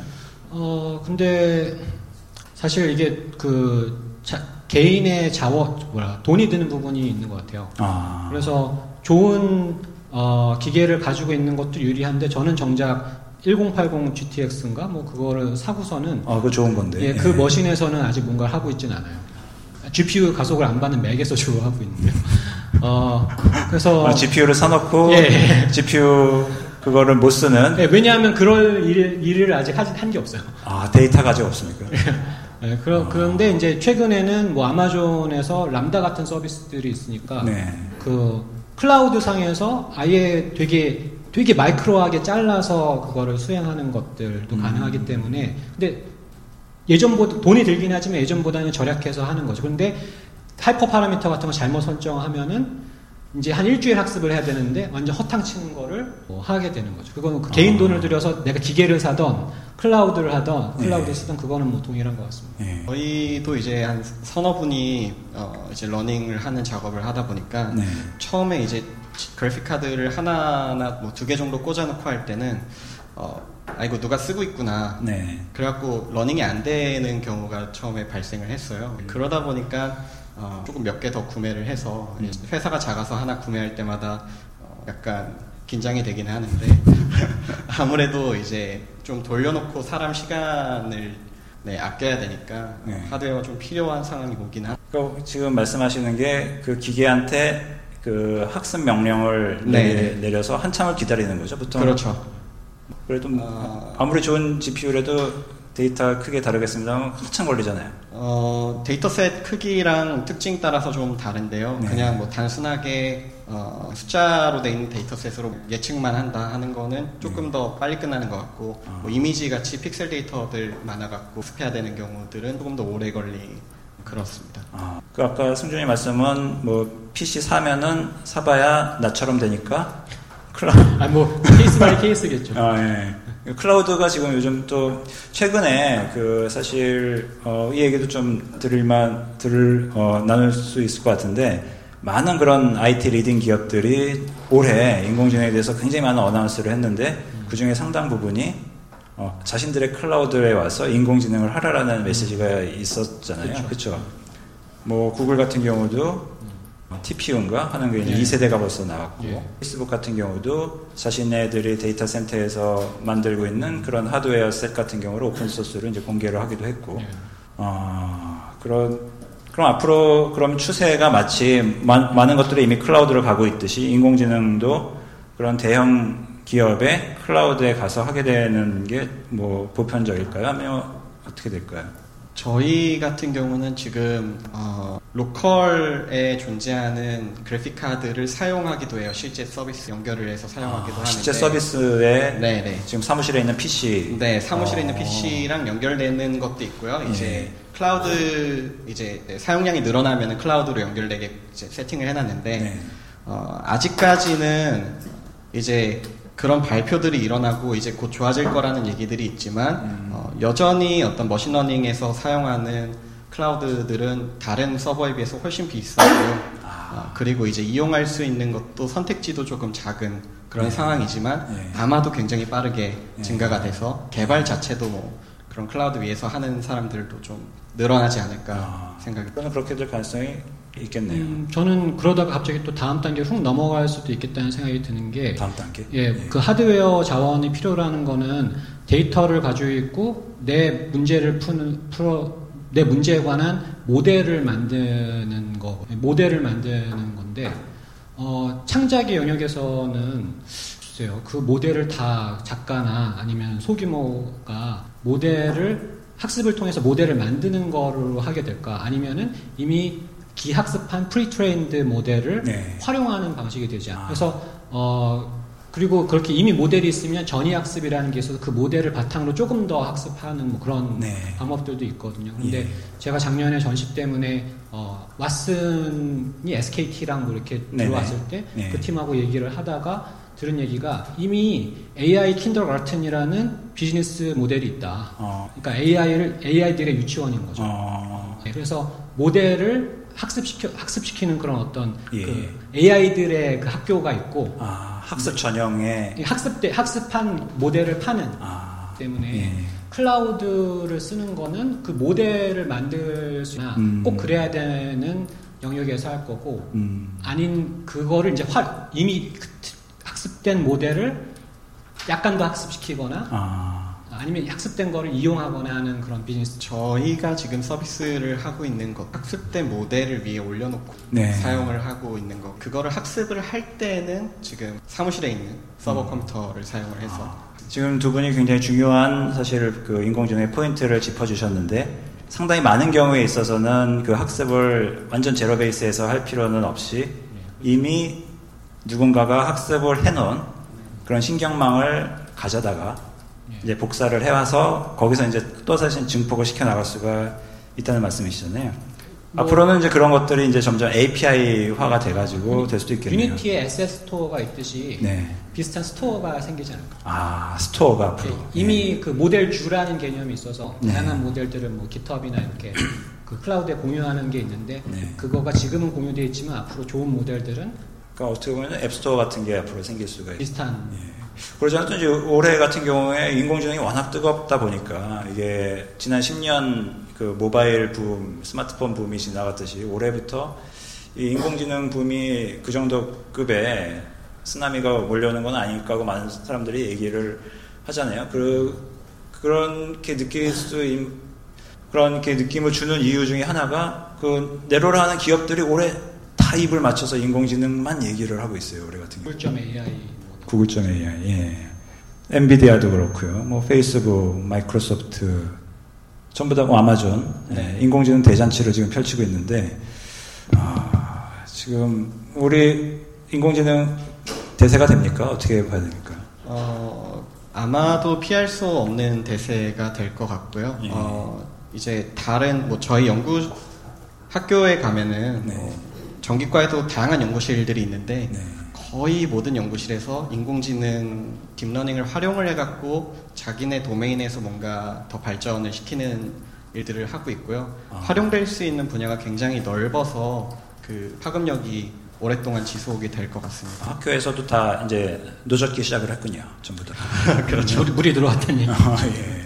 사실 이제 deep learning이라는 게 뭐 약한 인공지능이라고 해서 약, 약해 보이기 쉬운데 사실 약한 게 아니라 우리가 결국 이제 문제를 해결하는 컴퓨터를 써가지고 이제 문제를 해결하고 싶었던 건데 그 문제를 해결하는 게 보편적인 방식을 제안하는 거니까 뭐 안 쓰일 분야가 없다라고 볼 수도 있겠네요. 기존에 뭐 10% 향상이 일어나면은 뭐 시장의 판세가 완전히 변하는 분야에서 음. 갑자기 인공지능이 등장을 하면은 네. 누구나 다 관심을 가질 수밖에 없게 되는 거죠. 그러니까 다시 한번 좀 인공지능 여기서 말하는 인공지능에 대해서 저, 정리를 해보자면은 어떤 명확한 문제에 대해서 네. 알고리즘으로 좀 해결하지 못하던 거를 네. 어, 해결할 수 있게 된 뭐 그게 요새 인공지능의 트렌드고. 아, 그러니까 데이터를 충분히 던져주기만 하면은 네네. 굉장히 명쾌한 어, 해법이라든지 네. 어, 잘 정의 제안을 해줄 수 있다. 아. 오늘 그 저희가 여러분은 지금 그 상당히 이제 고품격 포럼 포럼 IT를 함께 하고 계시는데 어, 저희 어, 저희 포럼은 이제 그 구글 코리아하고 이제 법무부의 일천이 어, 후원 및 협찬을 해주고 계세요. 근데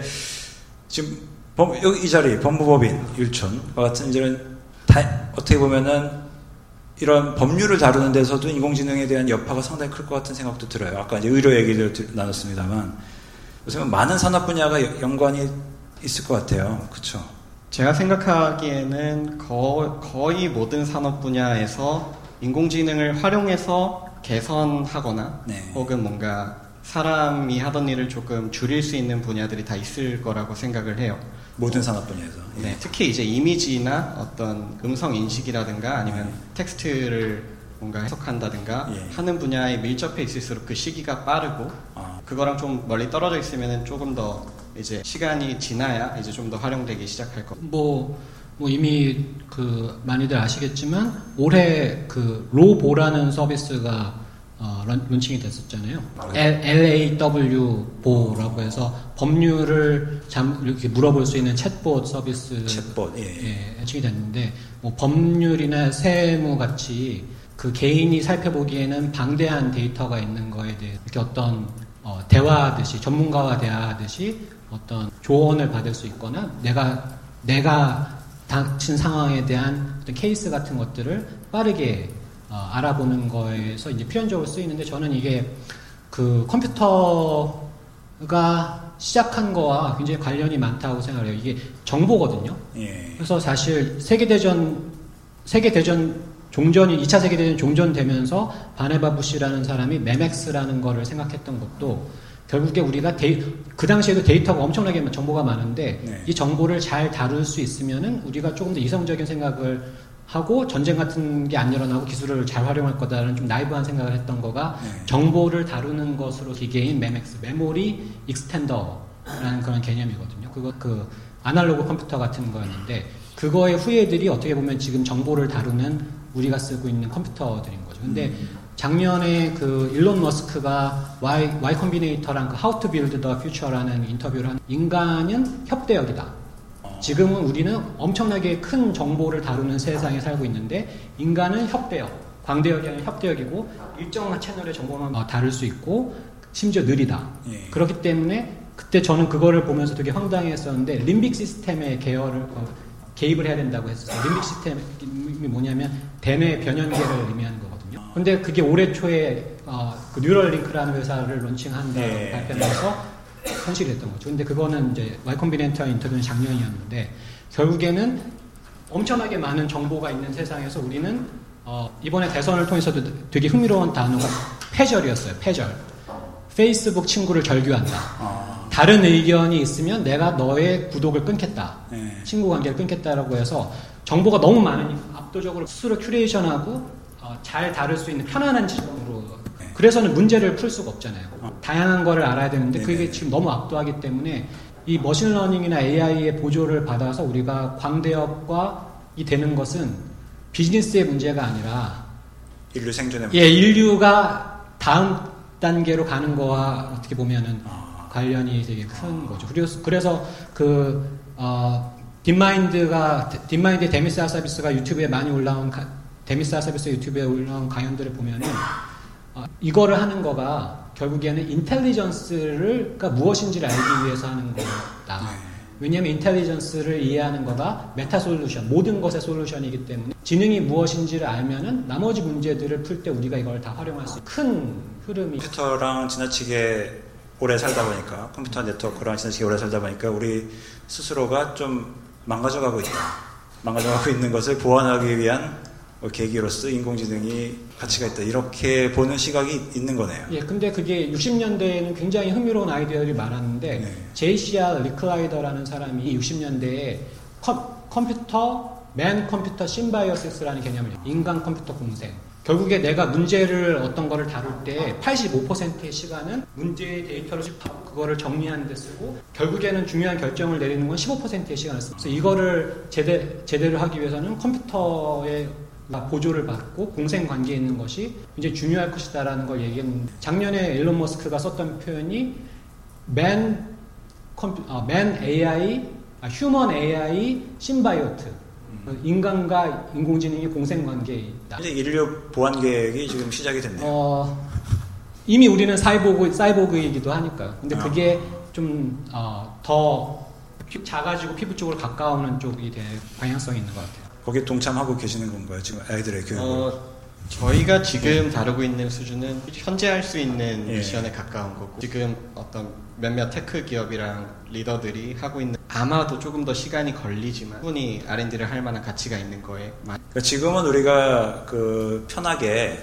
deep learning이라고 해서 아이고 뭐 그냥 일종의 함수의 일종의 거려니 생각을 하지만 네. 그것이 좀 더 쌓이고 쌓이고 복잡해지다 보면은 생각지도 못했던 데이터가 들어가고 생각지 못한 결과가 나오면서 전혀 엉뚱한 도약이 일어날 수도 있겠네요.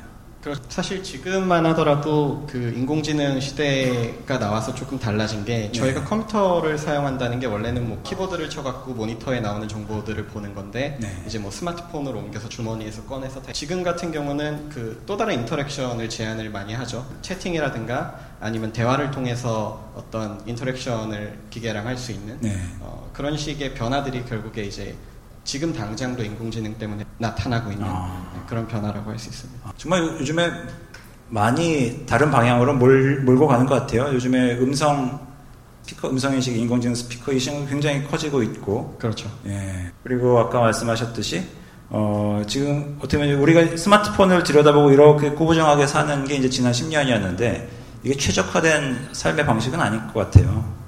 아마도 뭐 계속 우리가 컴퓨터를 사용하듯이 스마트폰을 네. 사용하긴 하겠지만 네. 뭐 새로운 interaction 할 수 있는 것들이 등장을 하고 조금 더 자연스럽게 어, 인간이 컴퓨터 혹은 인공지능과 소통할 수 있는 방법들이 생겨나고 있고요. 또 네. 재밌는 게 어, 그렇게 음성인식 뭐 비서라고 하죠. 그런 네. 걸 만들고 있는 기업들이 자기네가 모든 비서가 할 수 있는 기능들을 만들 수가 없으니까 음. 그 다른 생태계에 참여하는 다른 개발자들과 개발사들이 참여를 해서 우리 비서의 기능을 좀 강화를 시켜달라. 아. 좀 뭔가 공생관계를 만들자 해서 우리가 무슨 안드로이드 스튜디오에 아, 안드로이드 그 플랫폼에 굉장히 많은 서비스들이 올라와 있듯이 어떤 인공 비서에도 굉장히 많은 서비스들 integration 하려는 움직임들이 벌어지고 있고요. 그런 생태계를 또 어, 누가 장악을 하느냐 아. 또 재밌게 볼 만한 시장인 것 같고 아. 그다음 두 번째로 어, 그렇게 완성된 어떤 시스템이 나중에 굉장히 큰 파워를 갖겠구나라는 생각이 들어요. 아까 이제 학습 모델에 관련돼서 이제 앱스토어가 나올 수도 있다고 했는데 지금 말씀하신 거기서 이제 구체적으로 이제 음성 인식이라든지 이런 플랫폼 위에서도 네. 어, 새로운 기회를 찾을 수 있는 네. 마켓이 이미 벌써 벌어지고 있는 것도 있는 것 같아요. 그렇죠. 네. 뭐 구글이나 뭐 아마존 같은 네. 경우는 이제 거기에 어떻게 integration 할 수 있는지 가이드를 하고 있고 음. 그다음에 지금 버티컬에서 활동하고 있는 여러 회사들이랑 네. 인터랙션을 하고 있는 그런 아, 상황입니다. 네. 그럼 이제 법률 회사라든지 이런 데들도 마치 앱을 만들듯이 그런 플랫폼에 올라가가지고 뭔가 서비스를 제공해서 비즈니스를 넓혀가거나 그런 일이 될 수도 그렇죠. 그렇게 됐을 때 어, 사라지는 직업도 있겠고. 그러니까 어느 순간이 딱 넘어가기 시작하면은 어떤 그런 비서 서비스들을 이용하는 게 좀 더 편해질 수가 있어요. 왜냐하면 굉장히 많은 어, 기능들을 거기서 이용할 수 있기 때문에. 어, 근데 이제 그 시점이 언제 오느냐, 그리고 그게 어, 어떤 회사를 중심으로 뭉치느냐 이런 것들이 달라지겠죠 나중에. 네. 그 음성 인식 이외에 또 뭐 그 괜찮은 분야가 뭐가 있을까요? 어, 또 비슷하게 이제 그 사진 인식을 가지고서 서비스하는 분야에서도 뭐 여러 가지 어, 번역을 시킬 수도 있고 아니면 뭐 직접 바로 전화를 걸게 시킬 수도 있고 예. 어, 카메라 렌즈를 통해서 본 user interface로 뭔가를 할 수 있는 것들이 있는데 네. 어, 거기서도 또 어떤 서비스 integration을 하는 일들이 벌어지지 않을까 네. 이런 생각을 하고 있습니다. 네. 그러니까 지금 시점은 뭐 많은 기업들의 움직임에서도 느낄 수 있습니다만 종래에 어, 스마트폰 OS가 제공되고 그래서 앱을 만들어 가지고 올라가던 환경에서 네. 어, 지금까지 하고는 다른 인공지능의 어떤 인터페이스라든지 플랫폼이 제공되면 그 위에서 또 다른 기회를 찾아서 서비스를 만들어서 올라갈 수 있는 그런 그렇죠. 아마도 필연적이라고 생각이 들어요. 네. 아, 저는 비서 같은 것들이 약간 어, 위험한 부분도 있다고 생각하는 거가 네. 뭐 많은 요새 추천 시스템들이 다 머신러닝을 기반으로 하고 있는데 어, 그러면 내가 학습할 때까지 일정 기간 동안 그 형성된 네. 어, 그 추천의 맥락 이외의 것을 접하기가 힘들어지거든요. 아 아까 아까 지적하신 똑같은 예 이게 매, 메아리가 되기 때문에 아. 어, 그래서 그 되게 큐레이션이 한정적으로 되는 음. 것이 비서. 비, 결국에는 비서도 다음에 내가 하는 거에 대해서 어떤 어, 그 도움을 주는 거잖아요. 네네. 근데 내가 조금 하면은 그 다음 거를 얘기하거나 지원하거나 이렇게 해서 약간 메아리처럼 스스로를 강화하는 방향이 아, 되기 때문에 중얼거림이 일어날 수 예, 그게 꼭 좋은 선택이 아닐 수도 있다. 음. 나를 만족하게 하지만 아. 글로벌로 보면은 그게 좋은 선택이 아닌 거를 하는데 비서가 그러니까 그좀 어, 강직하고 다, 나쁜 말 이렇게 좀 비판도 해주는 비서가 아니라 아. 약간 약간 아부하는 비서가 되면 아. 어, 좀 비하기 심했지만 그 플랫폼이 이제 예스맨이 되는 순간 예, 예, 어, 전혀 그렇죠. 걷잡을 수 없는 그런 그러니까 어, 그 유리 감옥이라는 니콜라스 카의 저서가 있는데 음. 자동화가 어떠한 것들을 초래했는가 음. 그래서 거기에서 그 아이디에 대한 그 단상도 나와요. 예. 그러니까 auto completion이 개발자에게 개발자를 편하게 하는데 부작용은 없는가? 아. auto completion도 약간 조금 하다 보면 추천을 해주는 거잖아요.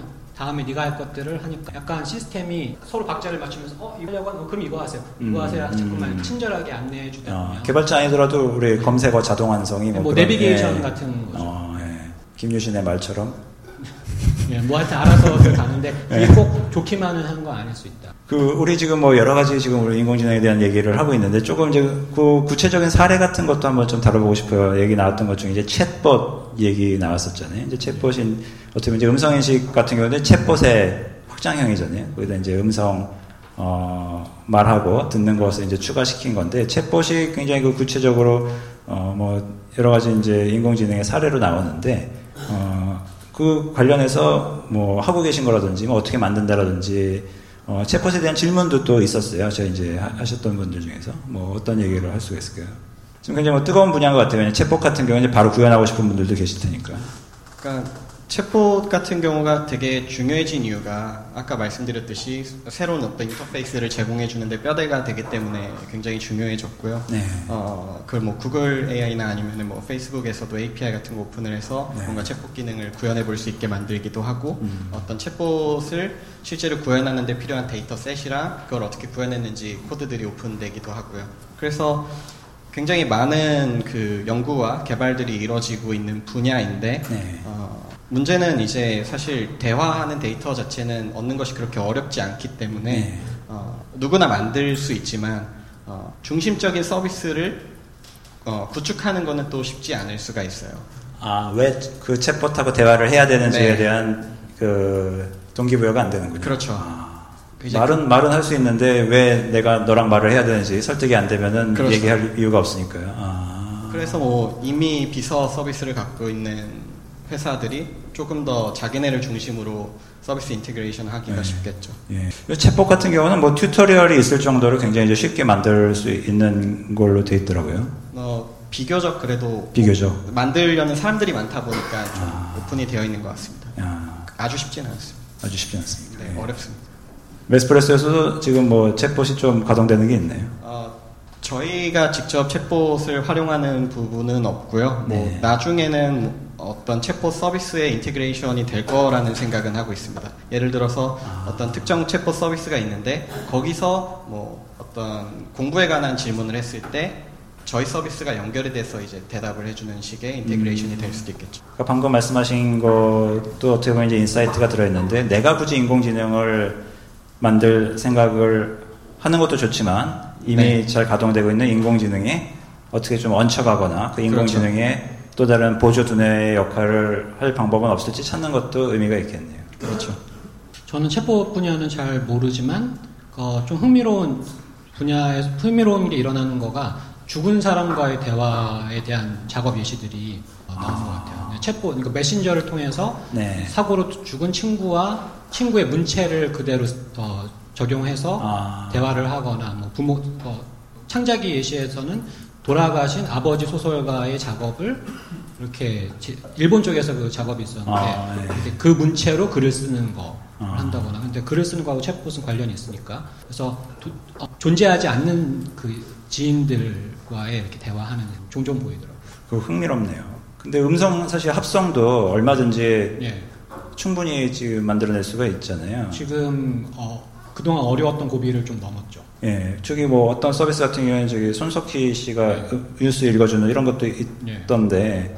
그렇게 따지면은 뭐 부모님 돌아가시기 전에 충분한 데이터를 수집을 해서 부모님을 PC에 가동을 시켜놓고 예, 실험적으로 그런 것도 좀. 뭐 어떤 일이 벌어질지는 알수 네. 없지만 어쨌든 아, 뭐 그런 예. 식으로 활용한 예도 있다. 아, 예. 예. 또그 뭐 어떤 것들이 있을까요? 우리 이제 챗봇 뭐 여러 가지 얘기를 나누고 있습니다만은 챗봇에 대해서 조금 더 말씀을 드리면은 아까 제가 이야기 드렸듯이 어떤 인공지능을 통해서 어, 가치를 부여해서 그것 때문에 데이터를 모으는 것보다 네. 어떤 다른 가치로 데이터를 모으고 그 위에 인공지능을 얻는 게 좀 더 강력하다고 음. 말씀을 드렸는데 네. 어, 챗봇 쪽이 이제 고객 응대 쪽에서 많이 사용이 되죠. 네. 그래서 네, 챗봇 인공지능 때문에 어, 고객 응대가 편해지는 것 이전에 아예 고객 응대 서비스를 따로 떼어내서 비용 절감 효과를 만들고 그래서 아. 플랫폼을 키운 다음에 그 위에 챗봇을 얻는 움직임이 벌어지고 있고요. 예. 약간 이, 이쪽 분야도 그냥 챗봇을 굉장히 잘 만든다만 가지고선 또 성공하는 그런 분야는 아닌 것 같다 생각이 들었습니다. 아, 예. 근데 요즘은 하도 챗봇이 유행하다 보니까 그 온라인에서 이렇게 그 1대1 상담해 주는 거에 저도 모르게 이제 물어보게 되더라고요. 혹시 로봇이냐고. 그랬더니 뭐라고 대답하던거요 아니라고 저 필리핀에 있다고 그러더라고요. 근데 또 필리핀에 있다고까지만 해서 약간 좀 뭐했어요. 필리핀에 있는 클라우드인가 하는 생각도 들었는데. 그 아, 예. 작년에 조지아 텍의 사례가 그질 예. 왓슨이라는 조교가 메일로 예. 응대하면서 사람들이 나중에 좀 약간 어, 신경 화를 냈다고 해야 되나? 아. 사람인 줄 알, 친절하게 답변해도 사람인 줄 알았는데 아. 알고 봤더니 어, 그것도 잘 알려진 늘 대답하는 거에 대한 문제 공간에 대해서 짜게 끼니까 그 정도는 얼마든지 이제 기계가 네. 사람인 척할 수가 있는 세, 세상이 돼버렸네요. 그렇죠. 예. 뭐그 조교하고 하는 대화 뻔하니까. 그렇죠. 뻔하죠. 예, 뻔한 데, 네. 이터 정도만 입력시키면은 이제 뻔한 조교는 얼마든지 만들 수 있는. 되게 친절하다고 평판이 아, 친절하다고 평판이. 근데 이제 기계가 그런 식으로 나오면은 사실 우리 오늘 여러분들 질문 중에도 그런 게 꽤 있었어요. 그 앞으로의 이제 직업관이라든지 어떻게 세상을 바뀌어갈 것이며 그 과정에 있어서 우리 사회의 역할, 뭐 심지어 이제 정부의 역할은 어떻게 될 건지에 대한 것들도 있었습니다. 그래서 이런 얘기도 잠깐 했으면 좋겠는데 뭐, 뭐, 뭐, 그래 봐야 컴퓨터 프로그램인데 뭐 대단한 일이 있겠을까 생각이 듭니다만도 아까 말씀하셨듯이 이 딥러닝이 점점, 점점 스스로 이제 deep하게 어, 데이터를 가져가고 뿜어내기 시작하면 무슨 일이 일어날지 모를 것 같은 생각 들거든요. 어, 뭐, 어떻게 살아야 됩니까, 앞으로? 뭐, 실, 저는, 저도 어떻게 살아야 될지 몰라서 고민을 많이 하고 있는데요. 네. 이제 전문가분들도 의견이 많이 갈리지만, 그래도, 어, 제가 생각하기에는, 어, 뭐, 고, 공부를 하거나, 어, 할 때도 어떤 특정 분야에 대해서 어, 정해진 문제만 딱 해결하는 능력을 높이 올라, 올리는 것보다는 아. 어, 되게 복잡하고 다양한 상황에서 그걸 종합적으로 판단을 해갖고 어, 순간 아, 액션을 할 수 있는 그런 네. 쪽의 능력을 키우는 게 아. 어, 시대에서 좀더 유리하지 않을까 그런 아. 생각을 합니다. 어, 주어진 문제에 어, 답을 내는 삶보다도 네, 그러니까 네. 명확한 문제를 그냥 딱 푸는 것보다도 아, 명확한 문제 푸는 네, 것보다 문제를 제안한다던가 아. 니면 되게 복잡하게 많은 것들이 얽혀 있는 상황에서 그러니까 인간만이 할 수 있는 음. 그런 것들을 이제 선택하고 그런 능력들을 키워나가는 게 아마도 조금 더 미래지향적이지 않을까. 아, 지금 말씀하신 인간만이 할 수 있다라는 게 결국은 이제 질문하는 힘인가요? 뭐 어, 최근에 말을 걸거나 질문한 인공지능이 나오기는 하는데요. 음. 어, 뭔가 여러 가지 상황, 여러 가지 방식의 interaction, 뭐 다양한 것들에 대한 캐치 이런 게 이제 아직은 인공지능이 할 수 없는 영역이고 아. 앞으로도 상당한 시간이 걸릴 것이기 때문에 네. 네, 그런 부분에서 네, 하나에만 딱 편협하지 않고 음. 네, 다양한 것들을 알고 그리고 뭔가 문제 제기를 할 수 있는 아. 네, 그런 능력을 키워나가야 될 것 같습니다. 상당히 이제 유연성이 좀 있어야 되겠네요. 뻣뻣하지 않고 어떤 어떤 네. 상황에서도 굴하지 않고 세상을 향해서 문제 의식을 가지고 질문을 던질 수 있는 이런 너무 어렵. 네, 힘든 문제죠. 네. 송주님이야말로 근데 어떻게 보면 이제 자유롭게 사실 이제 인공지능 시대적인 삶을 살고 계신데 어떤 insight가 좀 있을 것 같아요. 어떻게 살아야 될지. 살아야 될지요. 어, 근데 뭐 아까 사회적인 문제에 대해서는 저는 네. 어, 기계, 뭐, 어, 인공지능에 의해서 직업이 없어지거나 하는 것들은 상대적으로 문제가 별로 크지 않다고 생각을 하, 아, 거든요 예. 왜냐하면 더 큰 문제가 있기 때문에. 더큰 문제. 예, 예, 그 divide가 앞으로는 엄청나게 더 간극이 넓어질 가능성이 크다고 저는 아. 생각하거든요. 그래서 어떤 divide냐 하면은 어, 작년에 버락 오바마 정부였을 때 그 오바마랑 MIT 미디어랩의 조이 이토랑 네. 와이어드의 편집장인 스콧 다디치랑 이렇게 대담을 나눈 거가 이제 와이어드 기사로 올라온 게 있어요. 근데 네. 초반부에 조이 이토가 걱정을 하는 게 지금 이런 말 해도 괜찮은지 모르겠는데 내 학생들이 주로 이런 거에 관심 있는 학생들이 너무 이렇게 약간 geek 성향이 있고 어. 백인 남성 위주다. 어. 어, 그런 약간 치우침을 제가 아까도 치우침을 살짝 네. 언급했었는데 치우침이 있다고 얘기했잖아요. 근데 어, 딥마인드 데미스 하사비스도 8비트 시절부터 컴퓨터를 썼던 싱클레어라고 했던 그 네. 컴퓨터를 썼던 네. 사람이고 얀 르쿤도 약간 geek nerd 스타일에 했던 걸 이렇게 소외하는 그런 유튜브 강연도 있고 그래요. 야. 그래서 이런 거 그리고 작년에 그 오픈 AI의 그 런칭한 다음에 얼마 안 돼서 좀 지난 한 거의 한 1년 됐을 때 사진을 보면은 33명의 멤버들이 있는데 네. 그 중에 여성은 3명, 흑인은 0명, 어. 아시아계 한 2명 어. 정도 나머지는 이제 다 백인 남성이에요. 오픈 오픈 AI의 설립 목표가 아까도 말씀하셨지만 특정 vendor에게 기술이 소, 너무 독점되지 않게 예. top class의 연구자한테 펀딩을 해서 기술을 다 오픈하는 걸 목표로 하잖아요 말 그대로. 예. 예. 그리고 파트너십 온 AI도 보면은 그게 어, 윤리적인 인공지능에 대한 얘기를 하는데 그거가 딥마인드가 구글에 팔렸을 때 래리 페이지랑의 딜이었대요. 어. 그거 윤리위원회를 설립해 줄 것이 이제 딥마인드 쪽 세 그 명의 CEO들의 그 요구 중의 하나였는데 어. 그 지금 똑똑한 사람들이 다 해먹고 있다는 거죠. 아. 사회적인 문제가 일어날 거에 대해 문제를 푸는 역할도 자처하고 있고 네. 윤리 문제를 다루는 거. 네. 그래서 지금 제가 이제 걱정이 되는 거는 이거를 하는 사람들이 좀 치우쳐져 있다.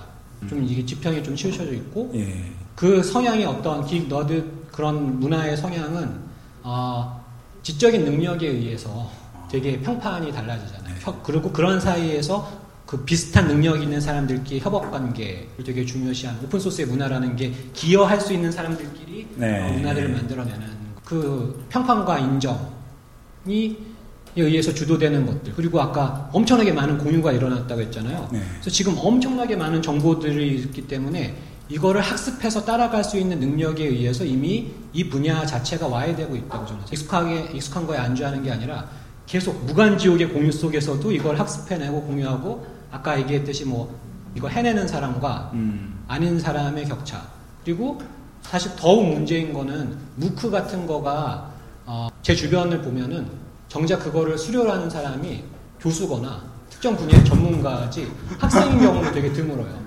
여력이 없으니까. 어... 네, 그리고 동기도 없어서 네. 동기에 의한 격차 굉장히 가속화시킨다는 거죠. 그래서 open source는 결국에는 평판이나 이런 것들 중요하고 기여가 중요하니까 네. 동기가 있어야지 하는데 네. 동기가 없는 사람은 그래서 저는 뭐 일론 머스크나 이런 사람들이 UBI 그 기본 소득을 얘기하는 거가 음. 예사롭지 않게 들, 리는게 음. 산업혁명 시대 때는 러다이트 운동이 있었단 말이죠. 네. 러다이트 운동이 그 방직기 같은 것들 자동화되는 것들을 파기했다고 알려지지만 사실은 노동 운동을 하는 건데 네. 어, 실리콘밸리에서 몇 해 전에 는 슬슬 그 라이엇이 일어난다. 사람들이 왜 너희들이 우리를 가난하게 만드는데 기여하고 있는 걸 이제 알았다 하면서 이렇게 불편해하는 시선들이 있, 는데 네. 지금 기본소득을 얘기한다는 것은 riot조차 일어나지 않게 음. 시스템을 준비하겠다라는 아. 게 아닌가. 이거 동기 없는 사람들은 그냥 편안하게 살아라. 소수의 뛰어난 사람들이 인류의 네. frontend에 있겠다. 첨병에 아. 있겠다. 네. 그런 태도가 있지 않은가. 사실 아까 제가 우울하다고 하는 게 네. 제가 따라가려도 약간 그 따라가지 못하는 그런 상황들을 보면서 아. 되게 뭐랄까 박탈감을 좀 느끼고 있거든요. 네.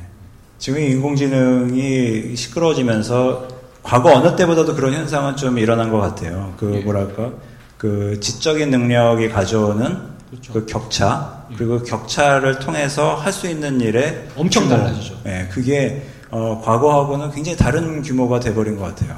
예, 어마어마할 거라고 저는 생각합니다. 예, 우리가 지금 뭐 어떤 프로그래머가 하나의 앱을 만들어서 세상에 줄 수 있는 그 효과와 하나의 그 인공지능 시스템을 만들어서 그 세상에 미칠 수 있는 영향의 규모가 달라지다 보니까 그, 그 능력을 가진 사람과 가지지 못한 사람, 그 능력을 가진 사람이 속해 있는 조직과 그 혜택을 받지 못하는 케이스에 있는 사람들 사이에는 뛰어넘기 힘든 그런 예. 격차가 이제 벌어지고 있다라고 볼 수도 있겠네요. 그리고 아까 제가 굳이 그 백인 남성을 언급한 이유가 다원성이 있어야 되는데 중요한 걸 얘기할 때는 음. 거기에 참여하는 사람들이 다양해야 되는데 너무 문화적으로 치우쳐져 있으면 음. 다른 문제 영역에는 관심이 없을 수 있다는. 그렇기 때문에 여기에 참여가 여성도 있고 뭐 다양한 인종도 있고 네. 많은 그런 정말 이게 이거는 사회에 큰 여파를 미칠 거기 때문에 다양한 사람들이 참여할 수 있는 구조를 만들지 못하면 음. 되게 특유의 혁신가적으로 독선적으로 달려가는 모습들이 어떠한 것 어떤 괴물을 만들지 네. 알수 없는 거잖아요.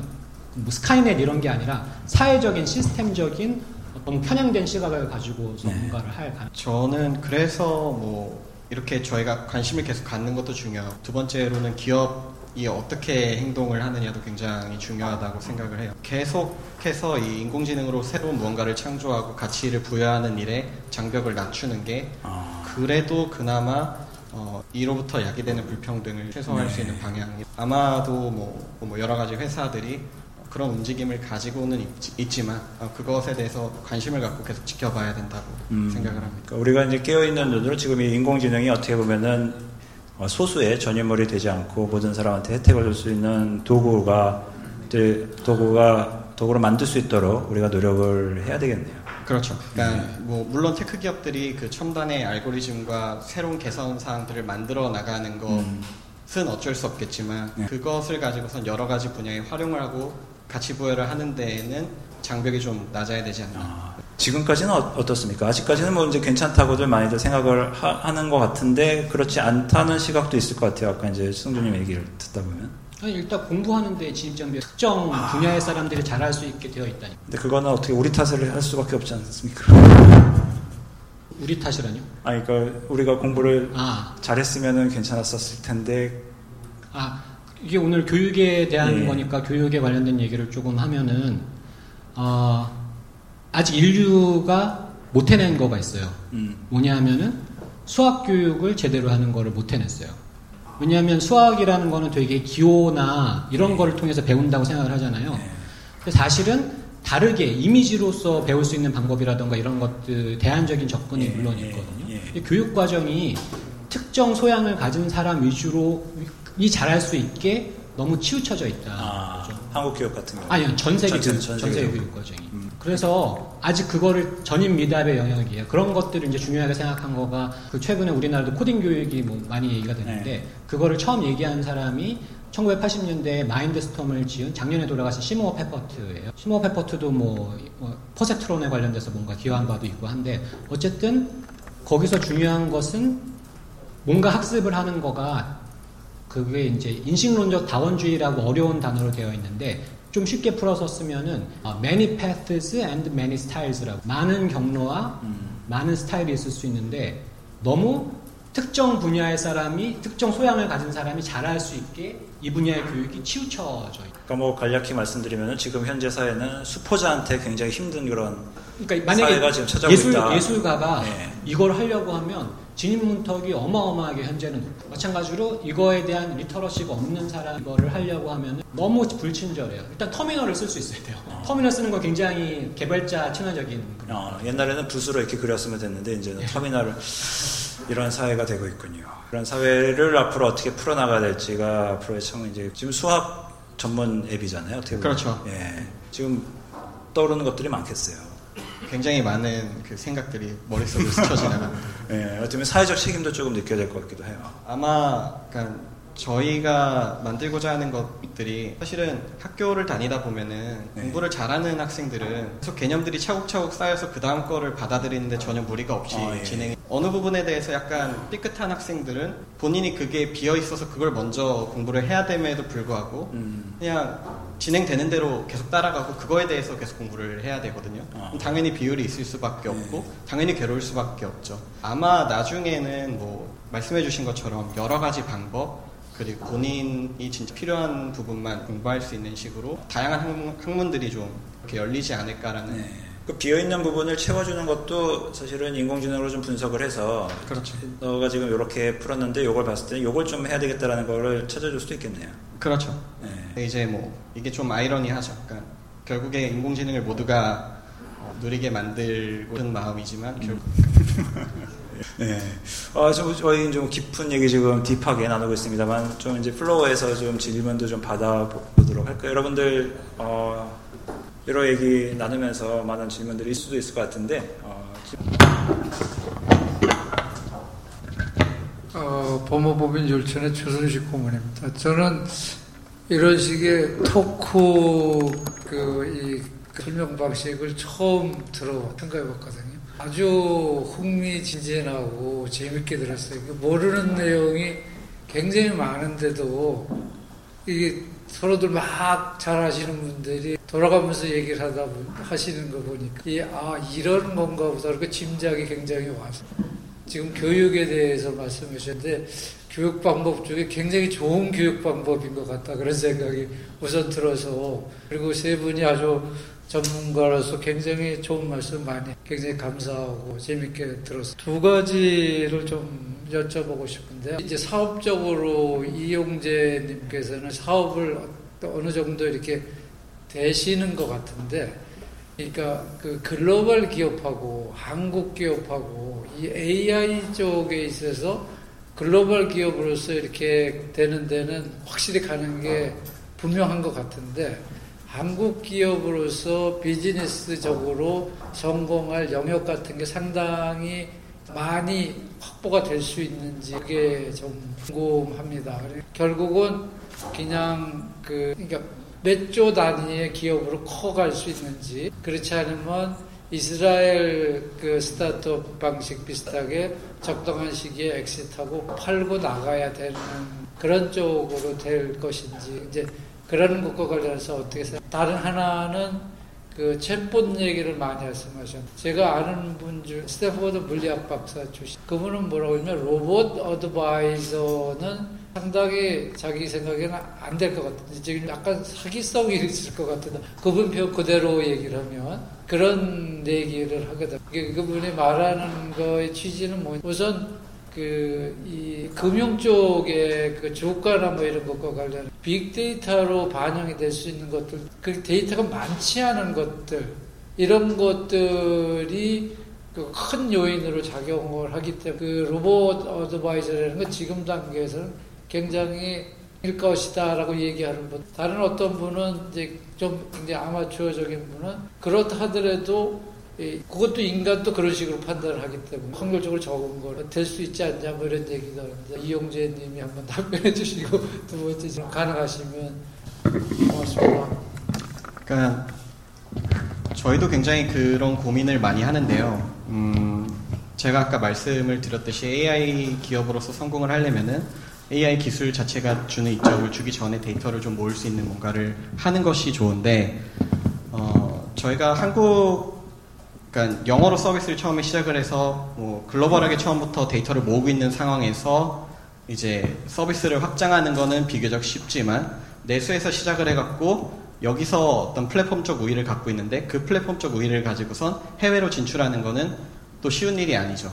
어, 저희도 그것 때문에 어, 저희가 지금 줄 수 있는 가치들을 우리가 해외 진출했을 때도 똑같이 줄 수 있는지에 대해서 고민을 많이 해보고 어, 그러면 빨리 나가야 되지 않나라는 생각을 하고는 있지만 어, 실제로 해외에 나갔을 때도 어, 그들의 문화권 내에서도 경쟁력을 가, 갖는 서비스를 만드는 것 자체가 굉장히 어려워서요. 어, 아마도 드물게 한국 기업들이 글로벌하게 어, 서비스를 해서 성공하는 경우들이 나오겠지만 여전히 뭐 미국에서 시작하는 것보다는 한계가 있을 것 같습니다. 앞에 이슈에 대해 생각하다가 지금 두 번째 거를 잠깐 까먹었는데 어, 한 번만 요약해 주실 수 있으신가요?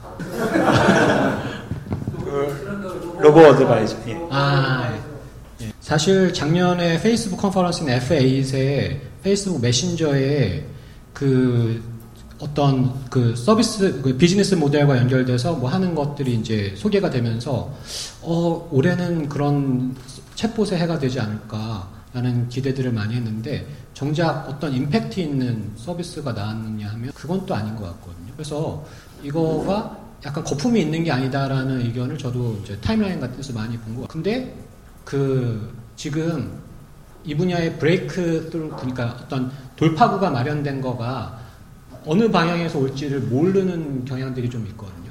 당연히 잘 될 거다라고 예상하는 그런 어떤 그 흐름이 아니라 갑자기 뿌리에서 치고 들어오는 것들이 있기 때문에 의외 그 예를 들면은 아까도 소개했던 겐이라던가는 2015년 즈음에는 어, 이렇게 될 거라고 아무도 예상하지 않아. 그 다음에 CNN 같은 것들이 이렇게 갑자기 뭐 구글에서 유튜브에서 고양이를 인식했다 뭐 그런 것들이 뉴스가 나올 즈음에는 이 지경이 될 거라고는 아무도 예측하지 않았었어. 사람들이 뻔하게 잘 될 거다라는 서비스 오히려 어, 소비하기 쉬운 버즈워드를 만드는 거지 거기가 정말 브레이크스루가 되지는 않을 가능성이 있다. 근데 이거는 약간 경험, 경험으로 얘기하는 거죠. 어떤 논리를 가지고 얘기하는 건 아니에요. 저는 너무도 당연하게도 나, 와봐야 한다. 나와봐야 한다고 그거를 예측하고 정말 해내는 것들이 사실 연구인데 아까도 얘기한 딥마인드가 구글과의 거래 조건 중에 하나 비딩이 들어간 회사들이 기사를 읽은 것 같은데 하나가 영국을 딥마인드가 영국을 떠나지 않는 거였어요. 왜냐하면 그 대표가 얘기하기를 우리는 실리콘밸리 문화로 가서 연구자들이 손쉽게 이탈한 실리콘밸리는 빠르게 이, 어, 동하는 문화가 있다가 그게 아니라 그 영국을 기반으로 지긋하게 이거에 몰입해서 연구할 수 있는 연구자. 1번 질문하고도 연관이 되는데 그렇다면 우리는 그런 어떤 큰 가치를 만들어내는 스타트업 기업이 되려면은 연구자를 어떻게 섭외할 수 있을 것이냐. 그리고 연구자 풀이 있는가 그래서 지금 많은 우리나라의 큰 기업들이 그거에 고민을 많이 큰 그런 어떤 랩을 을 하고 있지만 과연 내실이 얼마나 있는가 이런 거에 대한 아직 검증이 안 되는 것도 시간이 좀 있어야겠죠. 그 말씀하신 것 중에서 그 뭐그 뭐, 그 구글한테 팔 때 영국을 떠나지 않겠다. 네. 지긋하게 영국적 스타일로 일하고 싶다라는 말을 우리도 한번 했으면 좋겠네요. 믿어줘야 되는 거잖아요. 아, 우리 한국 한국의 스타일로 한국에서 일하는 것을 조건으로 이런 말을 할 수 있는 멋있는 그런 음. 사회가 됐으면 참 좋겠어요. 요즘에 뭐 인공지능 그 인, 력의 몸값이 엄청난 것 같아요. 지금 뭐 많은 기업들의 수뇌부가 지금 그 인공지능 전공하신 인공지능에 뭐 조금이라도 관여하시는 사람들을 쇼핑하러 다니라고 이제 바쁘다고 네. 이렇게 전해 들었는데 실제로 지금 주요 기업들에서 계속 캠퍼스로 인공지능 주제로 recruiting 하고 있고요. 아. 되게 파격적인 조건으로 파격적인 네, 조건 잘하시는 아. 분들 모셔가고 있는 그러다 보니까 연구 연구소 연구실 이름을 다 이제 인공지능으로 바꾸고 있군요. 그러니까. 그렇죠 그러니까 연구 분야도 굉장히 그쪽으로 많이 가고 있고요. 네, 저희 같은 이제 작은 기업에서는 네. 저희가 직접 배워서 해야 돼. 아, 그래. 아, recruit recruit 하기엔 네. 좀 너무 비싸니까. 네. 가격들을 올려놔서. 그렇죠. 뜻으로 설득을 하든가 아니면은 빨리 배울 수 있는 사람을 찾아서 아... 네, 빠르게 배워야 하는 그런 상황입니다. 질문 또 있으신가요? 아 네. 일단 가까운 데부터. 예. 아 네네. 네. 네 좋습니다. 네. 아, 오늘 정말 귀한 말씀 잘 들었습니다. 이제 저도 인공지능에 관심이 있고 그쪽 계통으로 일을 좀 하고 있기 때문에 예, 한 말씀 좀 말씀드리고 싶은 것이 하나 있습니다. 아까 어, 일촌 변호사님께서도 질문을 아니 그대로 하겠습니다. 네, 아까 변호사님께서도 말씀하신 것처럼 인공지능이 좋을 때도 있지만 책봇 같은 데 책봇에서 사용한다고 그랬죠. 그게 한계가 있지 않겠는가. 제가 볼 적에 네, 딥러닝이나 딥마인드 같이 굉장히 어려운 네, 머신러닝 같은 것은 그 데이터가 치열할까 사운드랄까. 상당히 많은 데이터량이 있을 적에는 상당히 좋은데 되어 그럴 필요가 없이 주변에는 엄청나게 많은 정보가 정제된 정보가 많이 있고 그런 정보를 활용을 하면 어려운 그 과정 쉽게 재활용할 수 있는 그런 정보 그거를 인공지능을 그것도 하나도 인공지능이라고 딥러닝 같은 복잡한 관계를 제가 지금 하고 있는 것이 case based reasoning CBR이라고 사례 기반 추론 시스템인데 주변에 있는 데이터 유사한 현재 상황에서 가장 현재 상황을 입력을 하면 가장 유사한 과거에 그것으로 인해서 나온 그런 정제된 데이터 찾아가지고 가장 것을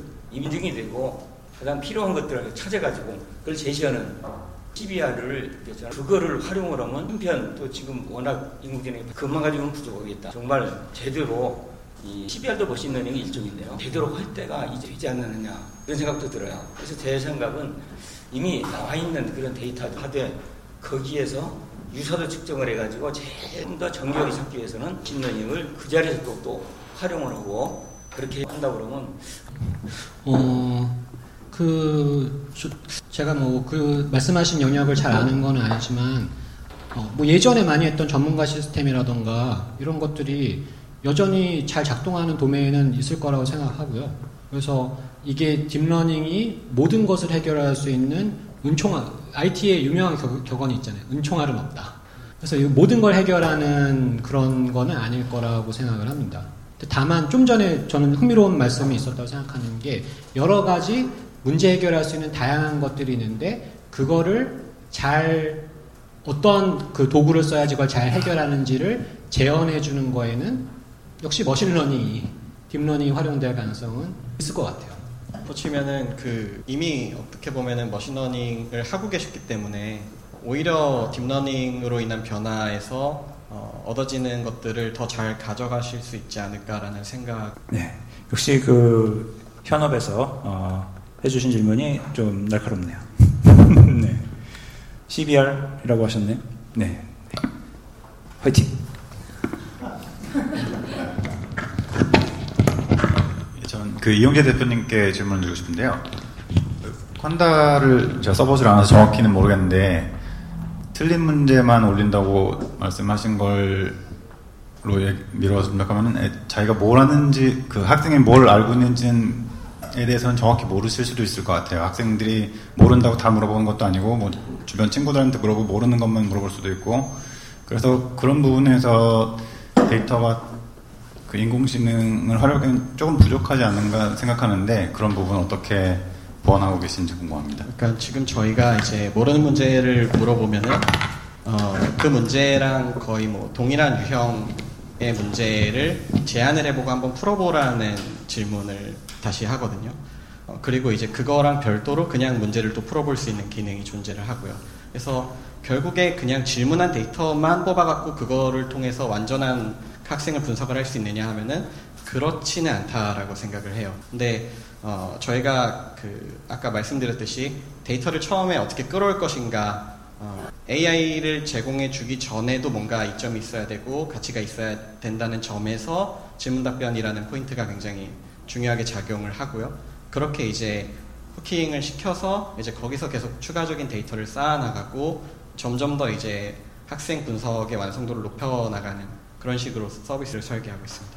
어, 그러니까 일단 그거는 뭐 AI를 활용한 사례는 아니고 저희가 이제 질문한 내역들을 다 실제로 타이핑을 쳐갖고 한번 다시 풀어보라고 건네준 적이 있는데 그것 때문에 이제 성적이 많이 올랐고 그게 이제 도움이 많이 됐다라고 응답을 하는 학생들이 아까 두 분 질문이 있으셨는데 예. 예.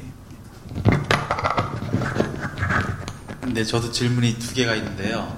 첫 번째 이제 들으면 들을수록 데이터가 정말 중요하다는 생각을 많이 하게 되고 잘 확보하느냐가 관건일 것 같은데 이제 두 분에게 여쭤보고 싶은 거는 우리나라에서 그 데이터를 확보할 수 있는 여건, 환경 그런 게 어떻다고 평가를 하실 수 있는 건지 만약에 문제가 있다면 뭔지 그에 대한 해법은 뭐라고 생각하시는지를 여쭤. 두 번째 질문은 이제 최승준인데 뭐 정보의 뭐 소스의 편향성 아니면 뭐 다양성의 부족 뭐 그런 얘기를 하셨거든요. 그 문제가 굉장히 중요하다고 저도 생각하고 있고 뭔가 해결점을 찾아야 되는데 아마도 정부가 뭔가를 할 수 있을 것 같 다는 생각을 좀 들거든요. 뭐 외국에서는 이미 좀 그런 노력을 아까 하고 있다고 말씀. 우리나라는 지금 아직 거기까지는 아직 갈 길이 먼 것 같고 그에 관련해 갖고 뭔가 아이디어가 있으시거나 앞으로 우리나라에서 좀 개선해야 될거나 아니면 미리 예방을 하거나 그런 쪽으로 뭐 생각하신 거 있으면 공유해 주세요. 데이터 부분에 대해서 어 제가 느끼는 바를 말씀을 드리면 중국이나 미국 중심으로 글로벌 IT 서비스가 많은 나라들이 확실히 데이터를 확보하는 데 유리합니다. 저희 물론 한국에도 글로벌 IT 서비스를 하는 회사들이 있고 그들도 많은 뭐 데이터를 확보하고는 있지만 아무래도 어 글로벌 서비스가 좀 더 많은 나라들이 더 유리할 수밖에 없고요. 그럼 한국에서 그걸 어떻게 해결을 해야 되냐 하면은 결국에 더 좋은 문제 제기를 하고 데이터를 모을 수 있을 만한 서비스를 만들어 나가는 것밖에 답이 없지 않나. 정부 차원에서 할 수 있는 것도 있고 민간 차원에서 할수 있는 것들이 있는데 거창한 게 아니라 되게 사, 사소하다고 또 말하기는 어렵고 어, 좀 흥미로운 지점이 있는 게 음, 어, 우리나라에도 뭐 젠더 요새 본 페미니즘이나 이런 얘기들이 많이 있으니까 이 자리도 사실은 성비가 되게 무너져 있잖아요. 그런데 그 보면은 어, 여성 개발자 모임 같은 것들이 그래 국내에서 한 10년 정도 지속이 되는 걸로 알고 있어요. 그런데 어, 떤 컨퍼런스나 이런 걸 하다 보면은 되게 흥미로운 거가 개발자들은 늘 어, 어느 컨퍼런스에 참여해서 입었던 티셔츠, 노트북에 이렇게 스티커 붙어 있고 그러잖아요. 전형적인 어떤 문화가 있는 것 같고 사실은 그거를 좋아하지 않는데도 거기에 동참하려다 보니까 여성들도 워낙 그냥 오늘은 블라우스를 입고 나오거나 뭐 치마를 입고 이제 행사를 나올 수도 있는데 왠지 청바지에 티셔츠나 후드를 입고 나와야 될 것 같은 사회적인 압력, 문화적인 압력이 될 거예요. 있는 그대로를 얘기하지 않고 얘기하기 어렵게 편향되어 있는 그게 어떻게 자기 존재를 그대로 인정하지 않는 걸 수도 있는 거죠. 저희 회사에서도 양복을 입고 무슨 일이 있냐고. 실제로 일하는 여직원분들 청바지 후드를 그냥 조직의 문화 자체가 조금 더 다, 다양할 수 있게 하는 것들에 대한 작은 사례들이 만들어지고 각자의 목소리를 낼 수 있는 시장 같은 제가 왜 시장을 언급하냐면 문득 예전에 그 에릭 레이먼드가 쓴 성당과 시장이라는 오픈 왁자지껄한 곳이 되고 되게 다양한 것이 있는 곳이 되어야 되는데 너무 우리는 공, 오픈하고 공유한다고 하지만 편향된 방식으로 민간 정부에서 뭔가 주도하기보다는 민간에서 그런 best prac 좋은 사례 같은 것들을 하다 보면은 주, 중요한 기조 같은 것 정부 차원에서 할 수 있는 일도 있고 교육 그거를 어, 민간에 개입을 해서 규제나 이런 것들을 통해 개발적 쿼터제 동일하게 뽑아라. 그런 걸 할 수는 없다고 생각하고. 하지만 교육의 상황에는 개입을 할 수 있겠죠. 교육의 풍토 자체를 바꿔서 새로 들어오는 사람들이 이미 그런 다양한 그런 어떤 성향들이 있는 상, 교육 정책에 관련 또 그거 근데 이 맥락의 질문이셨나요? 아니면 좀 다른 맥락의 질문이죠?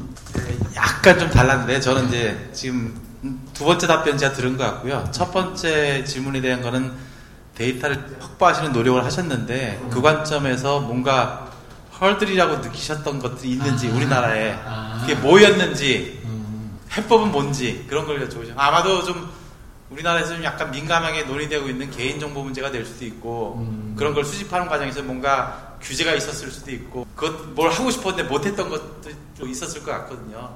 뭐 우리 외국 환경까지 다 잘 아신다면 그것과 비교해 주셔도 더 좋겠죠. 사실 저희가 사업을 하면서 그 그런 규제나 이런 것들에 부딪혀 갖고 아직 그 곤란을 겪은 적은 없었어요. 근데 그냥 제 느끼기에는 어, 떤 데이터를 공유하는 문화들이 이제 우리나라에서도 뭐 몇몇 기업들이 자기네가 보유하고 있는 빅데이터를 공유하기도 하고 오픈하기도 하는데 그런 활동들 자체가 되게 해외에서 활발하게 일어나고 있고 국내 기업들은 조금 조금 저조한 참여를 보이고 있지 않나라는 생각은 듭니다. 우선 아 네. 저는 아까 얘기하셨던 부분 중에서 대학생 하셨던 것처럼 그런 집단들과 좀 거리가 많이 먼. 그러니까 학생들의 미래, 아까 말씀하셨던 내용들 중에서 앞으로의 중요한 영문성이라기보다는 폭넓은 사고를 갖고 있는 분. 근데 막상 뭐, 제 지금 어떤 요구되고 있는 그 JD상에서 기술 박사 이상의 학, 그런 부분을 해결하기 위해서 소양 과목으로 뭐 컴퓨터 백화점식 수업들을 근데 저는 특별한 특정 분야의 전문성 그게 석박사까지의 어떤 오랫동안의 투자가 필요하다고 하면 허들이 너무 높다라고 대학 교육에 있어서 두 분들께서 불만상 저 개인적으로는 그런 분야에 대한 해결 방법으로 저는 아예 인간이 할 수 있을 밖에 없는 분야로 지금 석사 분야를 지금 서비스 분야에 있는 정성적인 조사를 통해 그러니까 어려울 분야라 이런 식의 방향으로 다양하게 학생들의 두 번째는 약간 철학적인 부분일 수도 있고 스큐되고 있는 지금의 상황 우려가 된다라고 하셨는데 유발 하랄이라든지 그런 역사학자들이 얘기한 인간의 본성의 부, 농경 시대의 이후에 사람들이 이제 자본을 축적한 그러한 그 잘난 사람과 못난 사람의 그 다음에 그런 변연계를 건드릴 수밖에 없 그런 것들이 인간의 본성일 수도 있고 그렇다고 한다면 아무리 제도적인 걸 만들고 다양한 집단을 끌어들인다고 해도 장치들로 제가 앞부분에 대해서 답변을 드리자면 어, 어, 사실 딥러닝에서 전문가로 인정받으려면은 이제 말씀해 주신 것처럼 석사 최소 석사 이상의 어, 수준으로 공부를 해야 이제 거기서 지금 현업에서 계속 쏟아져, 쏟아져 나오고 있는 논문들을 제대로 이해를 하고 그거를 활용해서 이제 산업 분야에 적용을 할 수 있고요. 어, 저도 뭐 그런 수준에는 어 그리고 이제 그것들이 굉장히 좀 작은 되게 특수한 위치에 있는 분들에게 열려 있는 길이라는 생각은 들어요. 근데 이제 그렇게 그 기술적인 전문가로서 가는 것만이 과연 가치 창출을 하는 길인가에서는 저는 그거는 아니라고 보고요. 이 AI를 활용했을 때 어, AI 전문가로서의 기여를 할 수도 있지만 어, AI를 활용하는 사람의 입장에서 기여를 할 수도 있거든요. 그럴 때에는 말씀드렸다시피 종합적인 사고력과 문제 제기를 할 수 있는 능력이 더 중요하다고 생각을 했습니다. 그 아마 어쩔 수는 없다고 느껴요. 왜냐하면은 그 실제로 연구는 계속 어려워지고 있고 계속 많이 나오고 있, 기 때문에 어, 그거를 따라가는 수준을 보유하는 게 결코 쉽진 않겠죠. 왜냐하면 정말 천재적인 사람들이 다 이 분야로 몰리고 있기 때문에. 그렇지만 이제 꼭 그걸 따라가서 어, AI를 정말 그렇게 딥하게 공부를 하는 것만이 이 분야에서 뭔가 기여하는 것은 아닐 수도 있다. 말씀을 드립니다. 네. 감사합니다. 저희가 어느덧 시간이 많이 꽤 흘렀어요. 지금 뭐 시간, 두 시간이 훌쩍 넘어 버려 가지고요. 마지막으로 정리하는 질문 하나. 아, 다음에. 아, 네. 감사합니다.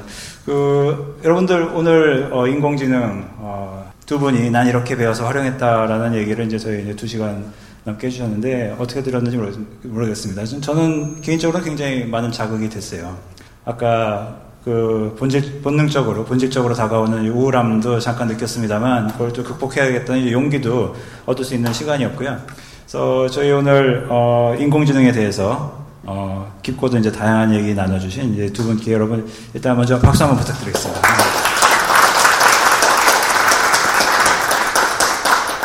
네, 저희 포럼 IT는 어, 매달 어, 개최되고요. 그 매달 어, 시의성 있고 또 의미 있는 그런 토픽을 찾아가지고 여러분 찾아뵈려고 하고 있습니다. 그래서 이번 달은 인공지능이었고 다음 달은 어떤 주가 될지 이제 저도 궁금한데요. 어, 꼭그 포럼IT.kr에서 어, 관심 있게 지켜봐 주시기 바라면서요. 어, 다음 달에도 또 더 재밌는 내용으로 여러분들하고 만나뵐 수 있기를 바라겠습니다. 오늘 어, 자리해 주셔서 대단히 감사하고요.